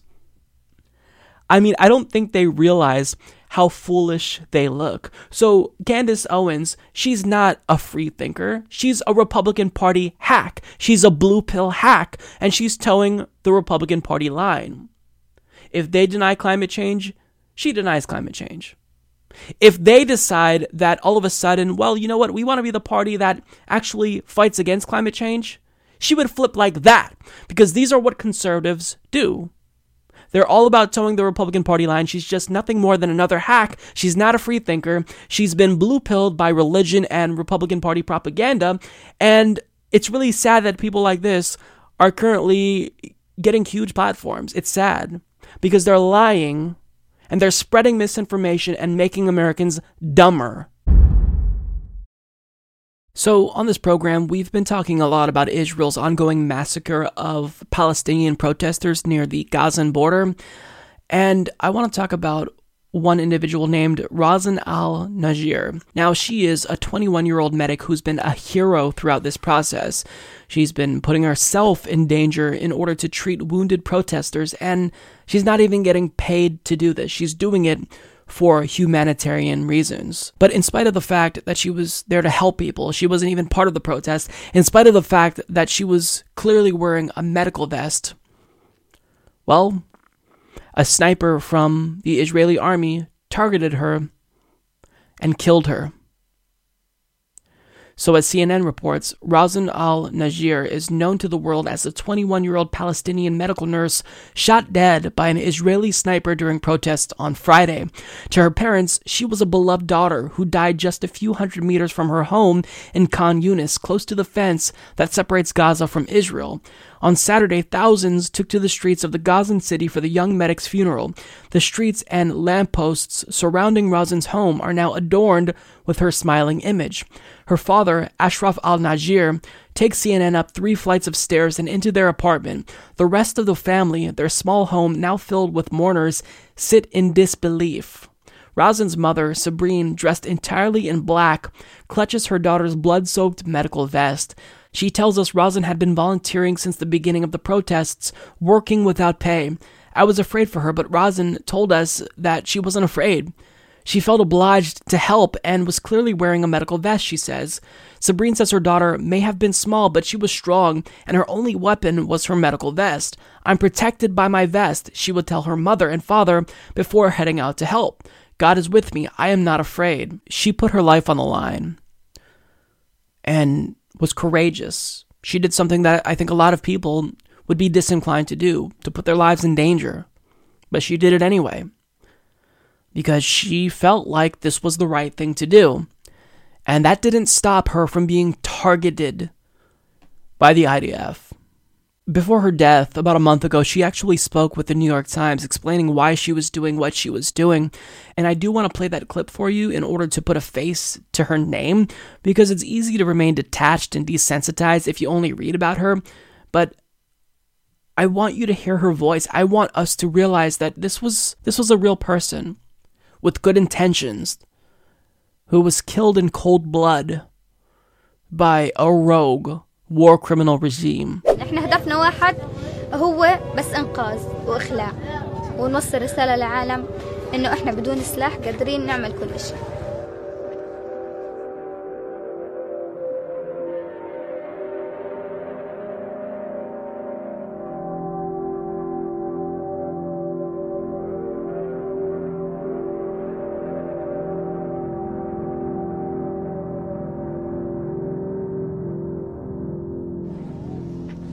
هاي الخيمة ب- هي الخيمة اليومية بتختص. إحنا كمتطوعين إحنا كل يوم بنكون موجودين في هذا المكان. هذا حب انتمائنا للوطن يعني هذا عمل إنساني. ما بدنا عليه مقابل. إحنا بدنا نقدر تعبنا الله بس. مش مستعد مش يعني ما بدنا مقابل من أي حدا. لا رواتب ولا توظيف بدناش. كثير سألوا بابا بنتك هاي طب ما بتاخذ راتب هيك؟ حكى لهم أنا بنتي بفتخر فيها. إنها بت- بتقدم إشي إنساني لابناء لأبناء وطني يعني. كمان بنت وخصوصي إحنا المرأة عندنا منتقدة كتير في المجتمع. بس المجتمع لازم يتقبلنا غصبا عنه لو بدوش يتقبلنا بإرادته بيتقبلنا غصبا عنه لأن إحنا عندنا قوة أكتر من أي راجل. القوة اللي إحنا بنمتلكها القوة اللي استرجلت فيها أول كأول مسعفة في الأسبوع الأول أتحداها ل- بتحدى ألاقيها عند أي شخص يعني. She was only 21 years old. Now, Nikki Haley, on behalf of the United States, has been the sole vote on the UN Security Council blocking not just an investigation into Israel's ongoing massacre of Gazan protesters, but the mere condemnation of their actions. Won't even allow the UN to condemn Israel. Is this going to be enough for you, Nikki? Are you going to finally allow the UN to condemn Israel here? Is this enough? This is a war crime. Targeting a first responder is unacceptable. It's a violation of international law. Are you still going to be complicit, Nikki Haley? And Donald Trump? Mike Pompeo? John Bolton? Now, thankfully, Israel is actually claiming that it will investigate the situation, but if it's not an independent investigation by the UN or impartial international organization, then the conclusion they come to will likely be meaningless because they've been trying to rewrite history before our very eyes. So, what's to say they won't do it again in this case? So I don't I don't have much to say about this situation. This is a heartbreaking story. The lives of her family will be forever damaged because of what Israel did. Because they foster this culture of demonizing Palestinians and dehumanizing Palestinians.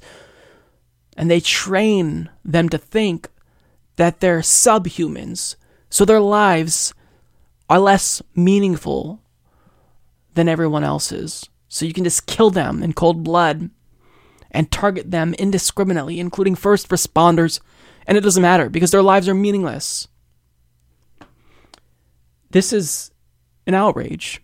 And the fact that there's not collective discuss in our country over this is mind-boggling. This this is really upsetting. And my heart goes out to her family because truly she was a really good person. She was motivated by altruism, and unfortunately, it got her killed, but she died knowing that she was doing the right thing. Last week, we talked about how three pro corporate centrist Democrats were actually bragging about how they just voted to deregulate Wall Street. Now, I speculated that the reason why they were doing this was because they wanted to solicit donations from wealthy campaign contributors in the financial industry. And now we're seeing how that strategy is paying off for at least one of those senators, and that is Heidi Heitkamp, who is now receiving the backing of one of the Koch brothers' most prominent organizations, Americans for Prosperity. So, according to Brian Schwartz of CNBC, North Dakota Democratic Senator Heidi Heitkamp will be going into the congressional midterm elections knowing she's received support for at least one piece of legislation by the unlikeliest of groups the Koch Political Network, Americans for Prosperity, an arm of the influential network supported by conservative billionaire industrialists Charles and David Koch, is unleashing a digital advertising campaign on Friday thanking Heitkamp for co sponsoring the Economic Growth, Regulatory Relief, and Consumer Protect Act, a bill that rolls back Dodd Frank regulations mainly on community banks or those with less than 100 billion in assets. It recently passed in Congress with bipartisan support. Congress achieved a significant milestone in lifting some of the toughest restrictions Dodd Frank placed on small banks and their consumers. This was a bipartisan effort made possible by lawmakers like Heidi Heitkamp, who put politics aside to work together, Tim Phillips, president for Americans for Prosperity, said in a statement. While we don't agree with Senator Heitkamp on everything, particularly her vote against tax relief, we commend her for taking a stand against the leaders of her party to do the right thing. We hope to find common ground and work with Senator Heitkamp on other issues moving forward, including making tax relief permanent, he added.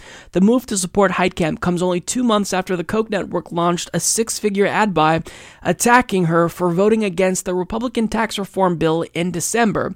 At the time, Americans for Prosperity put about $450,000 towards the advertising blitz, which ran throughout her state on television and digital outlets. She's one of the 10 Senate Democrats seeking re election this year, and states President Donald Trump won during the 2016 presidential election. So, before we get to the substance of the article, I want to decode some of the Orwellian terms used.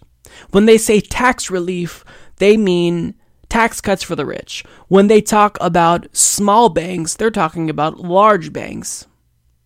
Because if you are a bank that has $50 billion, you're not a small bank. hate to break it to you, but you're, you're not a small bank.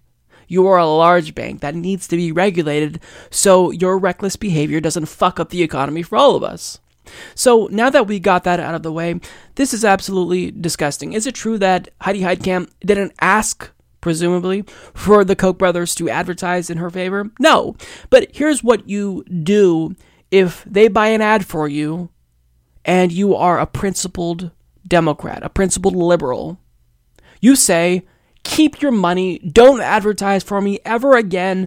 I speak for myself, and I don't want anything to do with Americans for Prosperity or the Koch brothers who ruined not just the country and corrupted the country, but ruined the fucking planet with their corporations.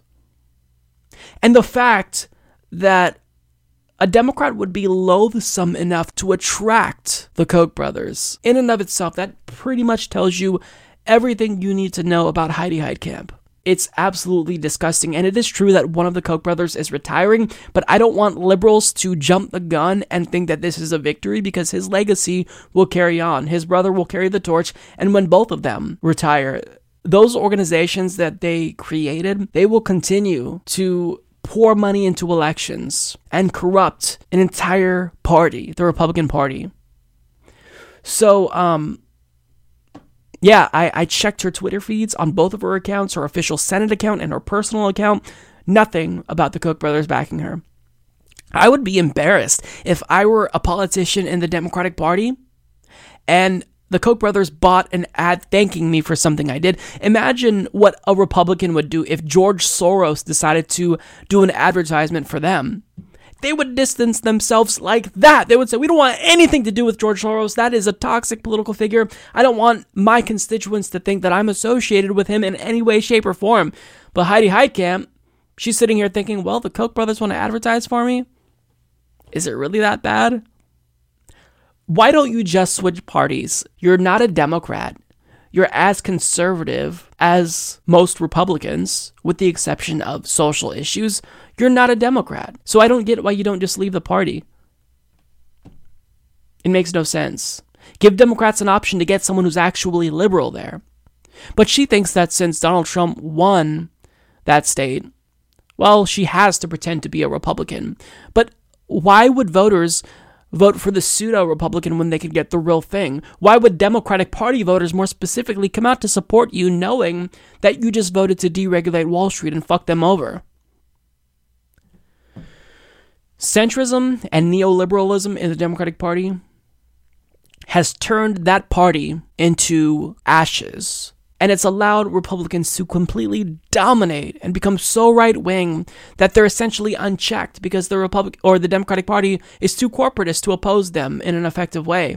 And this is what we get. It's absolutely disgusting. This has got to stop. Party leaders like Nancy Pelosi and Chuck Schumer and even Tom Perez as spineless as they are, have got to rein people like Heidi Heitkamp in. This is unacceptable. If your Democrats are doing things that are attracting praise of the Koch brothers, they're not Democrats, they're Republicans.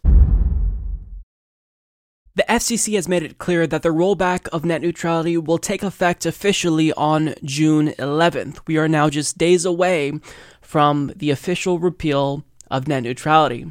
But thankfully, there are a lot of states taking bold action to protect net neutrality at the state level, and California is one of those states, and we've got some pretty good news on that front with regard to their bill. So, according to Jacqueline Thomsen of The Hill, the California Senate passed a bill Wednesday that would reinstate the net neutrality rules the Federal Communications Commission voted to repeal last year. State senators voted in favor of the bill 23 to 12, The Verge reported. The measure will now go to the state assembly. Under President Obama, our country was moving in the right direction on guaranteeing an open internet, but the Trump led FCC pulled the rug out from under the American people by repealing net neutrality protections, Democratic Senator Scott Wiener said in a statement last month. Wiener wrote the net neutrality bill. In March, Washington became the first state to pass its own net neutrality rules following the FCC's repeal. However, the FCC included a provision in its repeal that blocks states from passing their own rules, setting the stage for a legal battle over the regulations. So again, in passing these laws at the state level, it's not a guarantee that they won't be struck down, but at the same time, you you still have to do it. These states are taking action and they are protecting their residents from the harmful new policies that these ISPs are going to roll out. It's not going to be immediate right after net neutrality is repealed. It will be subtle, but we will see a lot less freedom on the internet because these ISPs they stand to gain a lot with the repeal of net neutrality.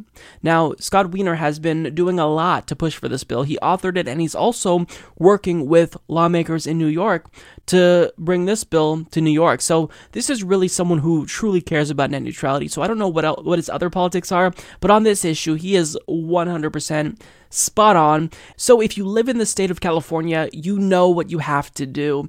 You've got to make some calls. You've got to make sure that individuals within California's state assembly pass this bill. I think it's probably going to pass. So you should probably make sure that you not only contact people in the state assembly, but you also put pressure on California Governor Jerry Brown to sign this bill into law in the event it does arrive at his desk.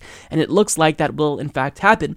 My hopes is that this will be signed into law before the repeal of net neutrality officially takes effect.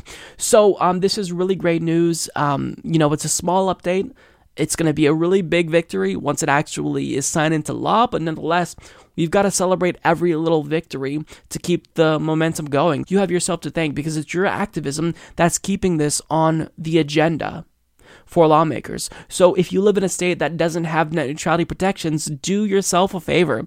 Give them a call, show up, and let them know that this is a really important issue and net neutrality is going to be repealed and they need to take action and represent you because your tax dollars fund them. It goes to their paycheck. So you're their boss. So act like it and tell them what you want. Make your opinion known. So it's now been a week since we launched our petition calling on DNC Chairman Tom Perez to resign, and I'm now happy to report that more than 8,000 individuals signed this petition, and we are well on our way to our first very huge milestone 10,000. So, needless to say, of course, I'm going to link to that petition in the description box down below. I would encourage you to sign it. I know a lot of people have said, Mike, what's this really going to do in actuality? Do you honestly think that Tom Perez is going to see this and step down? Probably not. But regardless, we need to make our voices heard. It's important that Tom Perez knows that we are not satisfied with his leadership. And quite frankly, we're disgusted with it because he has done nothing but show contempt for progressives. He purged progressives from the DNC Rules and Bylaws Committee. He got rid of anyone, fired them if they weren't loyal to him, if they endorsed Keith Ellison over him when they were running to be the DNC chair, and he filled those seats with people who were loyal to him and loyal to the Democratic Party establishment. And now he broke his promise to remain neutral. We can't trust him in 2020. So, regardless, if he doesn't budge when he sees this petition, what matters is that we make our voices heard. Hopefully, it gets large enough to where a media outlet will at least mention it when talking about progressives and Tom Perez. We just need to make our voices heard, and that's incredibly important. And my final pitch to you to sign this is that you have nothing to lose by signing this but a few seconds of your time. So sign this, let your voice be heard, and don't let Tom Perez get away with it being openly corrupt in the same way that Debbie Wasserman Schultz was. Sign the petition because what the DNC and Democratic Party establishment are all banking on is progressive apathy. They're hoping we just get so fed up with their corruption that we just stop fighting them. But they need to know that we will never give in. We don't care how much we have to fight if every single day we have to launch a new petition and protest them and call them. We don't care. The point is, we never stop fighting them until they acquiesce to what we want, which is the progressive agenda that their own base supports. So sign the petition. It's the right thing to do, and we need to make our voices heard. I am here with congressional candidate Levi Tillemann running to represent the 6th congressional district of Colorado. Now, you all know Levi from the now viral video of Steny Hoyer pressuring him to basically get out of the race. But today we're to we're to talk about that, but we're also to learn more about Levi Tillemann and why he is in fact the best choice in the 6th congressional district in spite of what the establishment thinks. Levi, thanks for coming on the show. Thanks for having me, Mike. I'm a big fan. Thank you. I, that that makes me really happy to hear that. So I, I wanted viewers to kind of get to know you because I, I think there's a lot of controversy surrounding your campaign, not because of you, but because of what's being done to you. So we'll get to that. But I just want to ask you why run in such a polarized and difficult environment to run in? What made you decide to do that ultimately?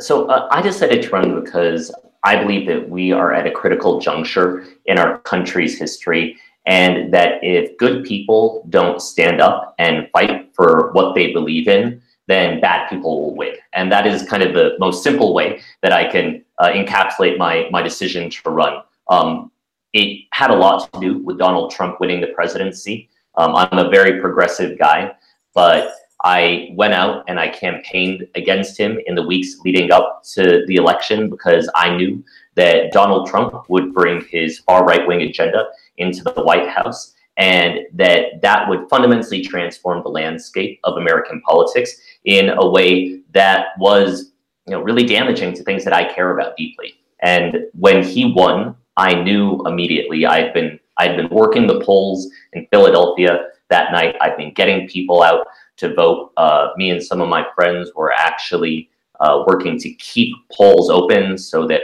all of the voters on the UPenn campus would get a chance to vote.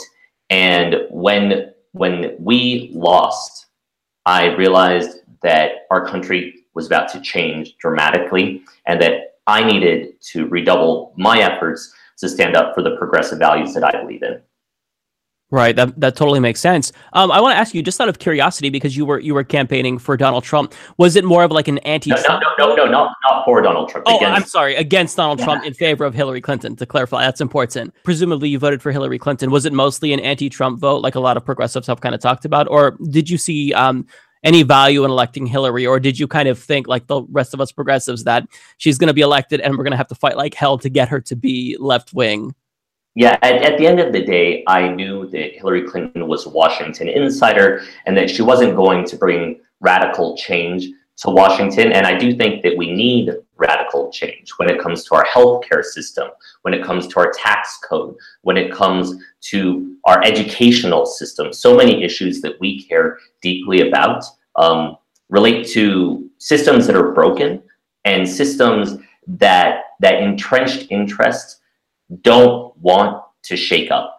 Um, so, so I knew that Hillary was promising in a lot of ways more of the same, but I knew that Donald Trump was dangerous and that mm-hmm. he represented a, a radical break in a direction that I didn't want our country to go. Um, Donald Trump is an unstable guy, and the idea of him being in charge of our nuclear arsenal, that alone is enough to make me campaign like hell for almost anyone who would be against Donald Trump. and we're kind of seeing that play out right now.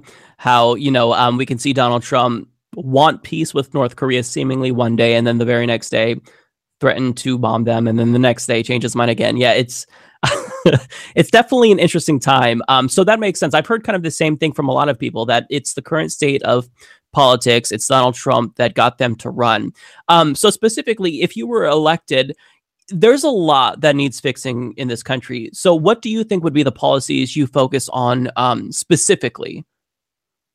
So, uh, broadly, let's start broadly. Sure. Um, I think I think the major theme for our campaign has been economic inequality, and that is something that is um, pervasive across America. It is a trend that is um, intensifying and in Colorado, where I live, especially in the Denver metro area, um, you see it really starkly. You have a lot of new people moving into the area. You have a lot of new money moving into the area. You have a huge amount of gentrification in places like the North Side, where I grew up, which used to be a working class Latino neighborhood, and now is a, a very hip neighborhood with you know main streets that have juice cleanses and yoga mats and and all that fun stuff that that uh, young people with money like. But what I see is the kids that I grew up with, the working class Latino kids in that neighborhood, are not benefiting from that economic growth. So, for specific policies, the the way that I think that we need to confront that inequality is first of all ensure that Americans have access to the, the basic things they need to thrive. And the first among those is healthcare. And that's why I support Medicare for all. Uh, secondly, we need to make sure that all Americans have access to a high quality education. And that shouldn't rely on what zip code you're in. That shouldn't rely on how wealthy your neighborhood is. And, and when you go to college, I, I don't think that kids who come from middle class backgrounds and working class backgrounds should have to take out a mountain of debt just to get an education. And so I support free state four year education for kids who come from from families that make less than $120,000 a year. I think that's eminently reasonable. We can afford it and it's important. Then there, there are bigger issues surrounding things like climate justice. Um, we need to make sure that we're not impoverishing future generations by our decisions today. And that is why I'm pushing for a rapid transition to 100% renewable energy. That's my field. That is where I kind of cut my teeth professionally, and it's something that is deeply important to me. And then one final thing that is really important to me is uh, oh, I, I don't want to forget the $15 an hour minimum wage. Right. That right. is another that, that that's another solution to inequality, and we have to make sure that that's indexed to inflation because if it's Absolutely. not, then what we're going to have is is the same situation we have today eventually, where we we instituted a minimum wage that made sense a number of decades ago, but it gets eroded by inflation over time. Um, and finally, Americans have to be equal under the law, and that includes our president. That includes white collar criminals on Wall Street. And that is one reason why I'm so passionately in favor of impeaching Donald Trump, because I think Donald Trump is a criminal. I think we need to bring him to trial. I think that we need to make sure that all of the facts are on the record. And that's what happens during the course of a Senate trial. That fact finding and that discovery is put on the record. And then we need to require senators to put their name down as to whether they think this man has committed crimes and crimes against the republic and crimes against the office of the presidency or not. And I, I think that's a really important process that that we need to pursue as patriotic Americans. One thing that I like about um, what you said there when I asked you about policy is that you actually led with policy, you know, showing that you stand with something, and I totally agree with all of those things. But um, you you didn't make impeaching Donald Trump a plank of your platform which um, like a uh, basically not necessarily the plank but the the only thing you care about. Because i see a lot of centrist democrats launching campaigns based on opposing donald trump. And of course that's important. I don't think democrats do enough to oppose donald trump. But i, I think that the main failure of democrats who aren't very progressive like yourself is that they're unable to demonstrate that they're not just anti-trump and that they stand for you know uh, other policies as well. Because yeah i agree. Donald trump i mean the day he was sworn in, he was in violation of the emoluments clause of the Constitution, and that's just That's not a minimum. So I don't see how you can't be against Donald Trump if you claim to care about the Constitution. But at the same time, impeaching Donald Trump alone won't suffice as an electoral strategy because there are people hurting. And I think that you you really strike this balance of opposing Donald Trump and also caring about the people. And I'm seeing this a lot with progressives, which is why I think there's so much excitement. Now, getting to excitement, um, I know that you don't take corporate money. So how are you raising money? Are you soliciting small dollar donations? I mean, can you talk about the struggle? Because I know that your opponent in the primary is outraising you. He raised over a million dollars, and that's because we all know he's taking money from, you know, special interests. So, um, how difficult is it to raise money? I know that there's a lot of excitement, but individual donations can only do so much. So, so can you kind of talk about the financing aspect? Because this is something that I think is really important for progressives that do want to run.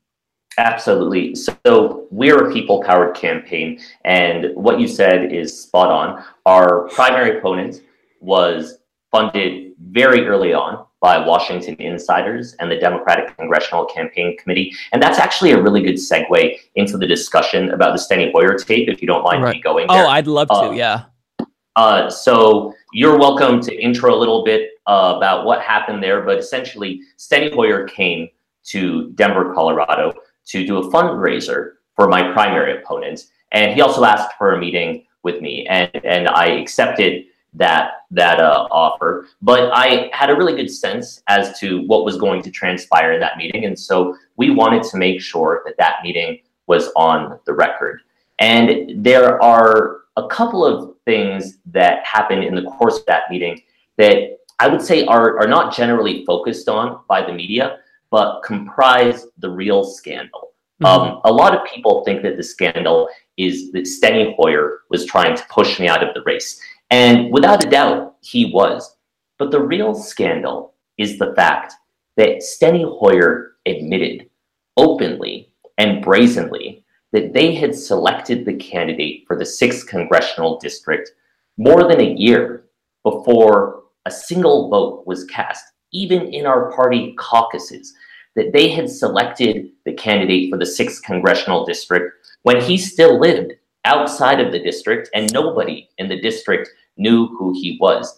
And the second thing is that he admitted that they had worked proactively since before day one to load this guy up with insider money, to load him up with, with cash from special interest PACs, and to load him up with data and endorsements and everything they thought he needed to be a ringer in the primary election. Um, and then I would say that I, I would say I'll add a third part, which is there's a third part to the scandal, which is they then proceeded to lie about that. Mm-hmm. And to me, that's the part that really makes this kind of sinister. That my opponent in the primary and the DCCC decided that their first major strategic decision was to collude against the voters of the 6th congressional district and to deceive them about the exclusive relationship between my primary opponent and Washington insiders who are intent on rigging a primary election. And, and that is the real scandal. Steny Hoyer attempting to push me out of the race, that's kind of like the, the cherry on top, but but it's it's not the meat of the scandal. I guess I'm I'm I'm mixing um, different foods there. You don't put a cherry on top of um, but but but but really the, the the the the meat of the scandal is everything that came before, starting very early in 2017 and leading up to November when the DCCC placed my opponents on the red to blue list, and then December when Steny Hoyer came to town and held a fundraiser for him and attempted to push me out of the race. And I would say continuing on to uh, about a month ago when Ben Ray Lujan went on national public radio and said point blank that polling showed that my opponent was the only candidate who could beat Mike Coffman in a general election. And we called on them to release that polling. They pointed eventually to a poll that didn't even include my name. Uh, so I'm, I'm not really sure how, how that can prove that one candidate can win as opposed to a, another candidate. And then we called their bluff before they pointed to that poll, and we invested some of our money in conducting our own poll. And what our poll showed, and it was done by a very reputable polling firm, the same one that was used for their poll, is that I actually beat the Republican incumbent with my progressive policies and my background in renewable energy and working for the Obama administration by a larger margin than their Washington insider anointed candidate. And and and to me, um, that is the arc of the scandal. It starts in early 2017, if not before, and and it extends until today when my primary opponent is using PAC money and money from the DCCC and Washington insiders to purchase. Uh, last they purchased one hundred and twenty thousand dollars of of television advertising, and the issue that they have focused on is entirely disingenuous. They are focusing on the fact that he quote unquote does not take corporate PAC money. We produced a response video to that that I recommend everybody watch, um, which shows that that is demonstrably false. Um, but nonetheless, they're they're using this insider money, they're using this corporate money, they're using this PAC money to buy hundreds of thousands of dollars worth of advertisements emphasizing the fact that they don't take corporate money. And um, to, to wrap it all up with a bow, um, he refuses to debate. And, Of and, course. and that, yeah. And, and so what they're doing is they're turning this into a, a, a one way conversation fueled by corporate money and aimed at deceiving the voters of the 6th congressional district. So if you're interested in learning more, um, check us out on Facebook. Please like the page while you're there. And you can check out my webpage at levi4colorado.com. Uh, we really do need your support. Um, okay, you said a lot, and now I have like a hundred different questions. So let me try to um figure out because th- there's so there's so much about this. First of all, I can't not note the irony in um because because I mean your your district is a very competitive district. So if electability is truly what they care about, then after you um, realize that polling shows that you're better positioned to defeat the Republican, how could they not switch gears and back you, or at least remain neutral? If that's truly what they care about, to me, it seems as though they don't really care about electability and what the DCCC and even DNC Democrats at large tend to care about is getting someone in Congress that won't upset the Democratic Party's donors. Um, and I feel like you would upset the Democratic Party's donors, which is why they're all kind of raining down on you to get you to drop out. So, a couple questions regarding the incident itself. Um, what made you want to record it? And did Steny Hoyer know that you were recording? So we, we had had a number of conversations with Washington insiders where they told us one thing behind closed doors and then went out did something completely different um, where they promised us one thing and then went out and did another thing um, where they represented uh, something to us and then went out and misrepresented something else to the media. And so we decided that we had we'd seen that movie one time too many, and we wanted an insurance policy. Um, we are uh, we, we, we, we are we are fighters, and when we feel that somebody is breaking the rules consistently, then we're going to hold them accountable for that.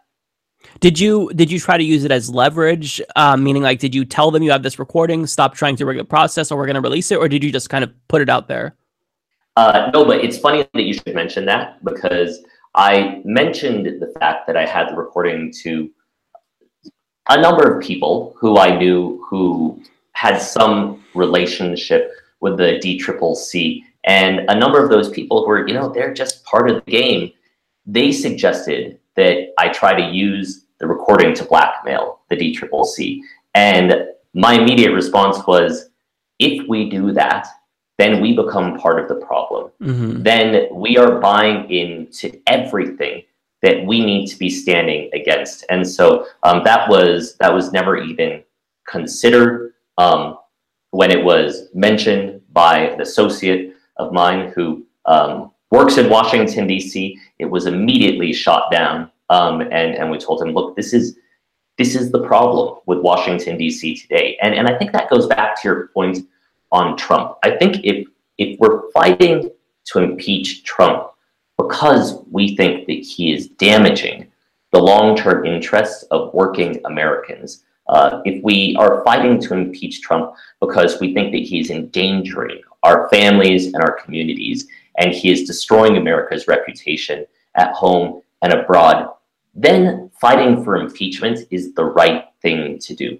But if we're fighting to impeach Trump because we are making political calculations and we're trying to play three dimensional chess as to whether this is a good thing for the Democratic Party or a bad thing for the Democratic Party, or conversely, if we don't want to impeach Trump because we're making those same calculations, which is what we see from Nancy Pelosi, what we see from a number of different leaders in Washington, then we're doing the wrong thing.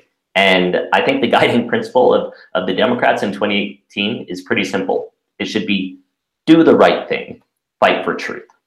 I totally respect that because Lord knows um, how scared they would have been if you told them you have this scandalous recording. Um, so yeah, I, I respect that. I wanted to on the subject of the recording, ask you about Nancy Pelosi's response because when she was asked about this recording, she said, I don't have the quote, but just to uh, paraphrase, that she was more worried about whether or not the recording itself was legal, which it, it is legal, um, than the actual contents of the recording. And for the most part, it seems as though the Democratic Party, specifically the DCCC, has done nothing to really respond to this in any significant way when a lot of progressives, I mean, if they, if they want to cultivate trust, don't you think that they should do something? So I just wanted to get your opinion on their response because I thought it was a joke.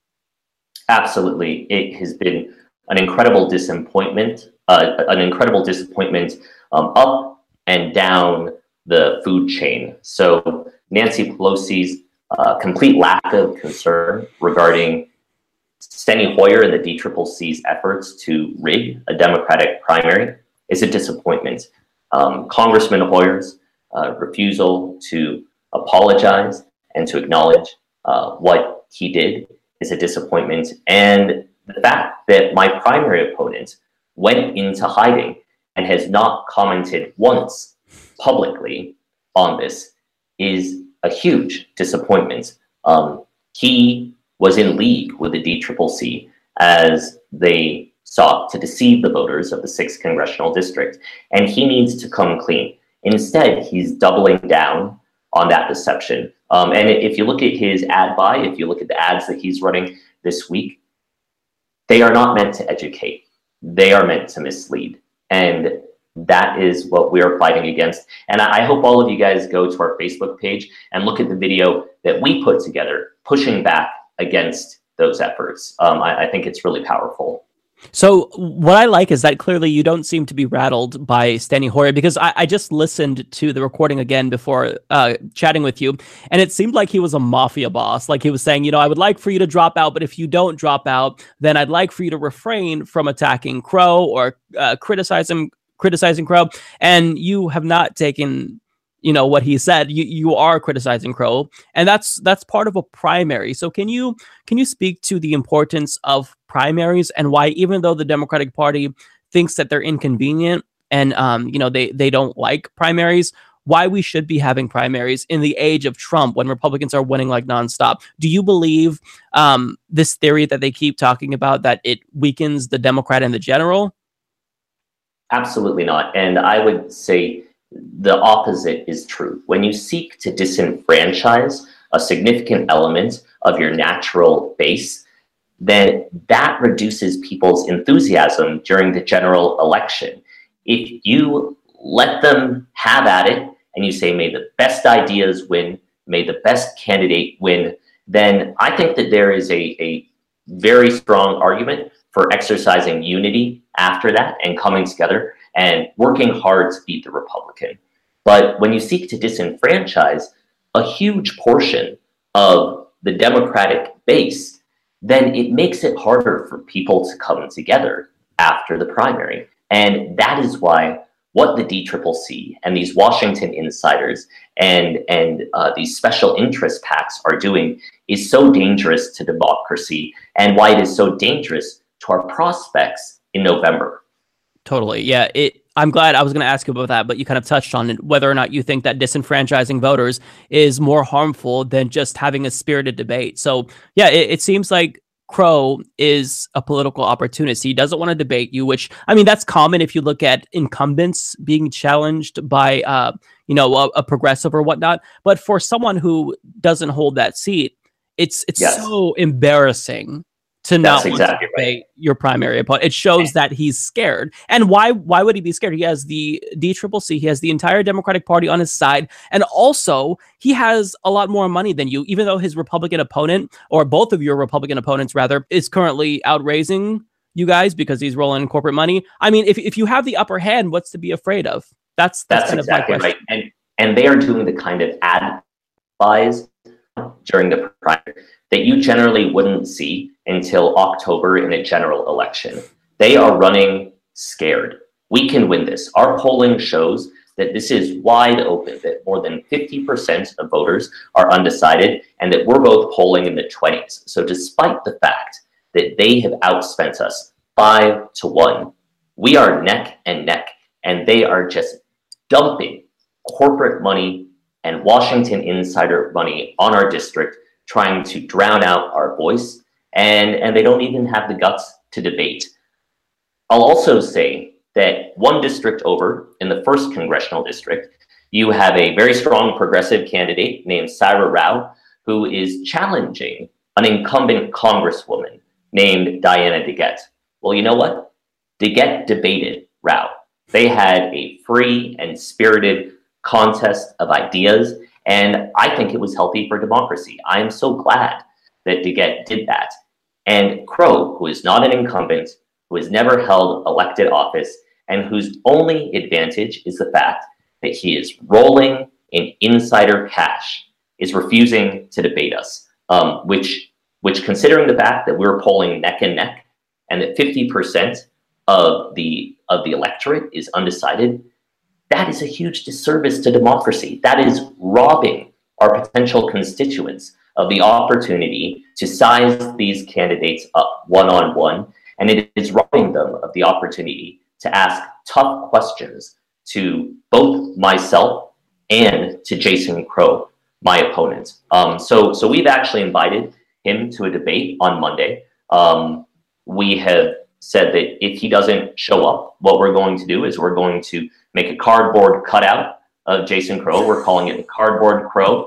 Uh, we might um, we might festoon it with um, significant amounts of, of money, and uh, we are going to, if Crow shows up, have a debate. And if Crow doesn't show up, then I will allow constituents to ask me questions that they think are important, that they think are relevant to this race, and ask the cardboard crow questions that that they have for Jason Crow, and, and then maybe we'll answer for him based on what we've seen him say on the record.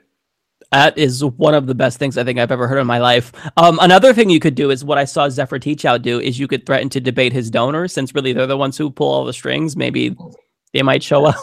um, not a bad idea. Not a yeah, bad idea. Yeah. Um, so basically, Levi, what it seems like you're telling me is that for someone who's running in the Democratic Party, it's almost as if they should try to actually pretend at least to care about democracy, right?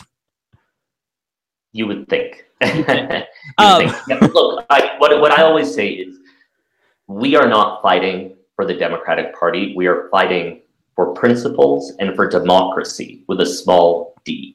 And my loyalties lie to those principles and lie with democracy, not with big D Democrats who can become corrupted just like Republicans are corrupted. Uh, so, so we need to make sure that we keep our eye on the prize, and and that's what we're doing here in the sixth. And quite frankly, I think it's working. We need all of your help. We need anyone who's in Denver, anyone who's in Aurora, anyone who is in the district here to come in and volunteer with us and walk with us and make sure that we're getting our message out. And if you can, uh, please contribute as well because because we can win this. And it is it is not an exaggeration to say that this is the most important Democratic primary in the country right mm-hmm. now. It, it doesn't have to do with me.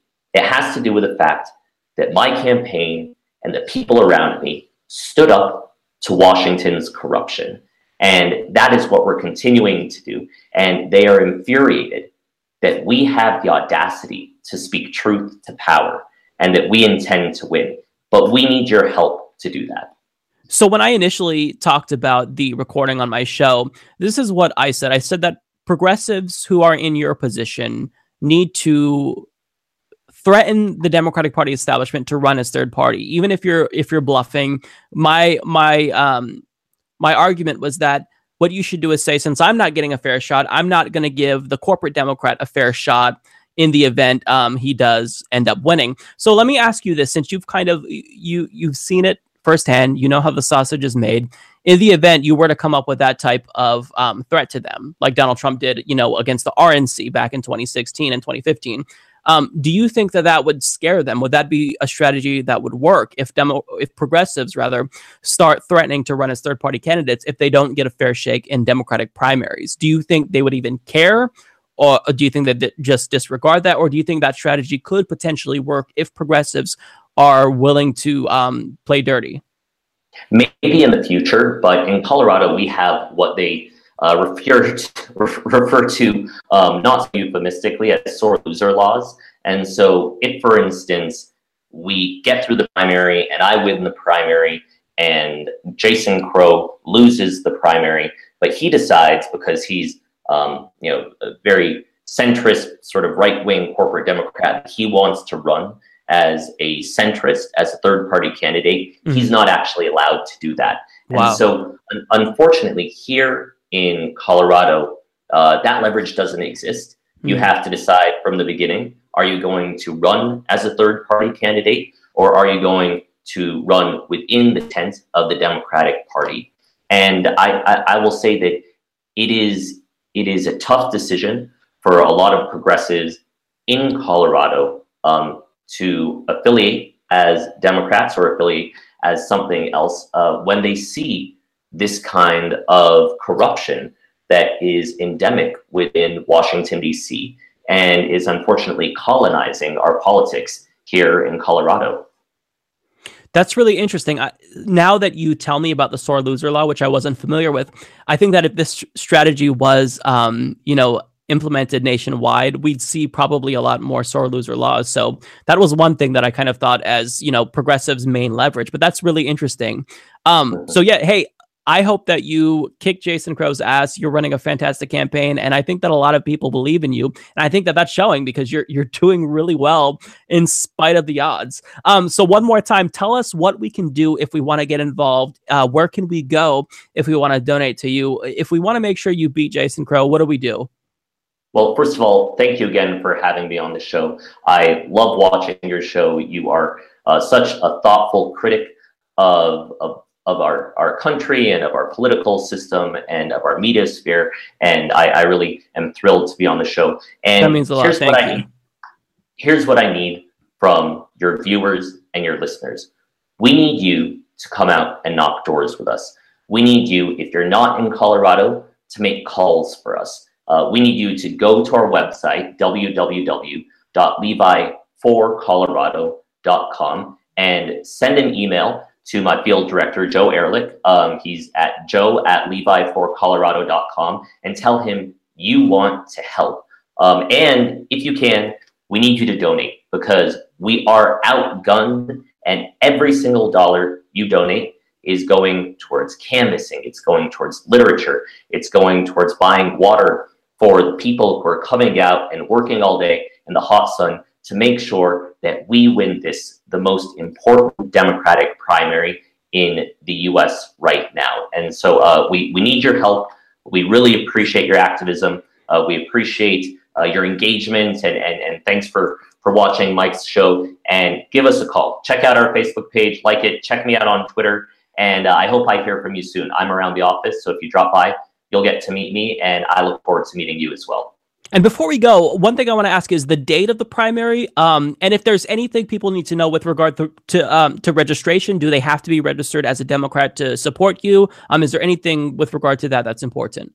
That's a great point. So for the first time, both independents and Democrats are allowed to vote in our Democratic primary. So if you're an independent and you live in Colorado, we need your vote. If you're a Democrat, we definitely need your vote. You had to be registered by, I believe, May 26th in order to vote in the primary.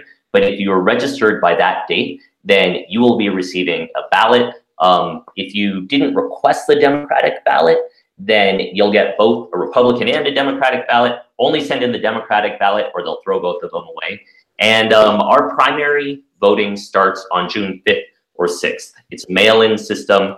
You'll receive your primary ballot in the mail, and it continues all the way up through June 26th, election day. We have an election month, and we need your help to make sure that we close that election month out as strong as we possibly can.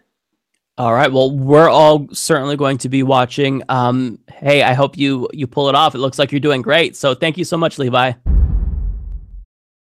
Well, that's all I got for you guys today. Thank you so much for tuning in. If you've made it this far and listened to me ramble for now almost two hours, I don't know how long we've been going, uh, you truly are a huge fan of the Humanist Report, I guess I should say, or just care about the issues. I don't know, but I don't know how you can listen to me ramble that long, but if you did, Thank you so much. If you enjoyed the podcast and want to support us, you can visit patreon.com forward slash humanist report or check out humanistreport.com slash support. And as usual, I can't end the show without thanking all of our Patreon and PayPal contributors for helping the show to survive in an era of YouTube censorship. So thank you all so much. I'll see you next week. Take care.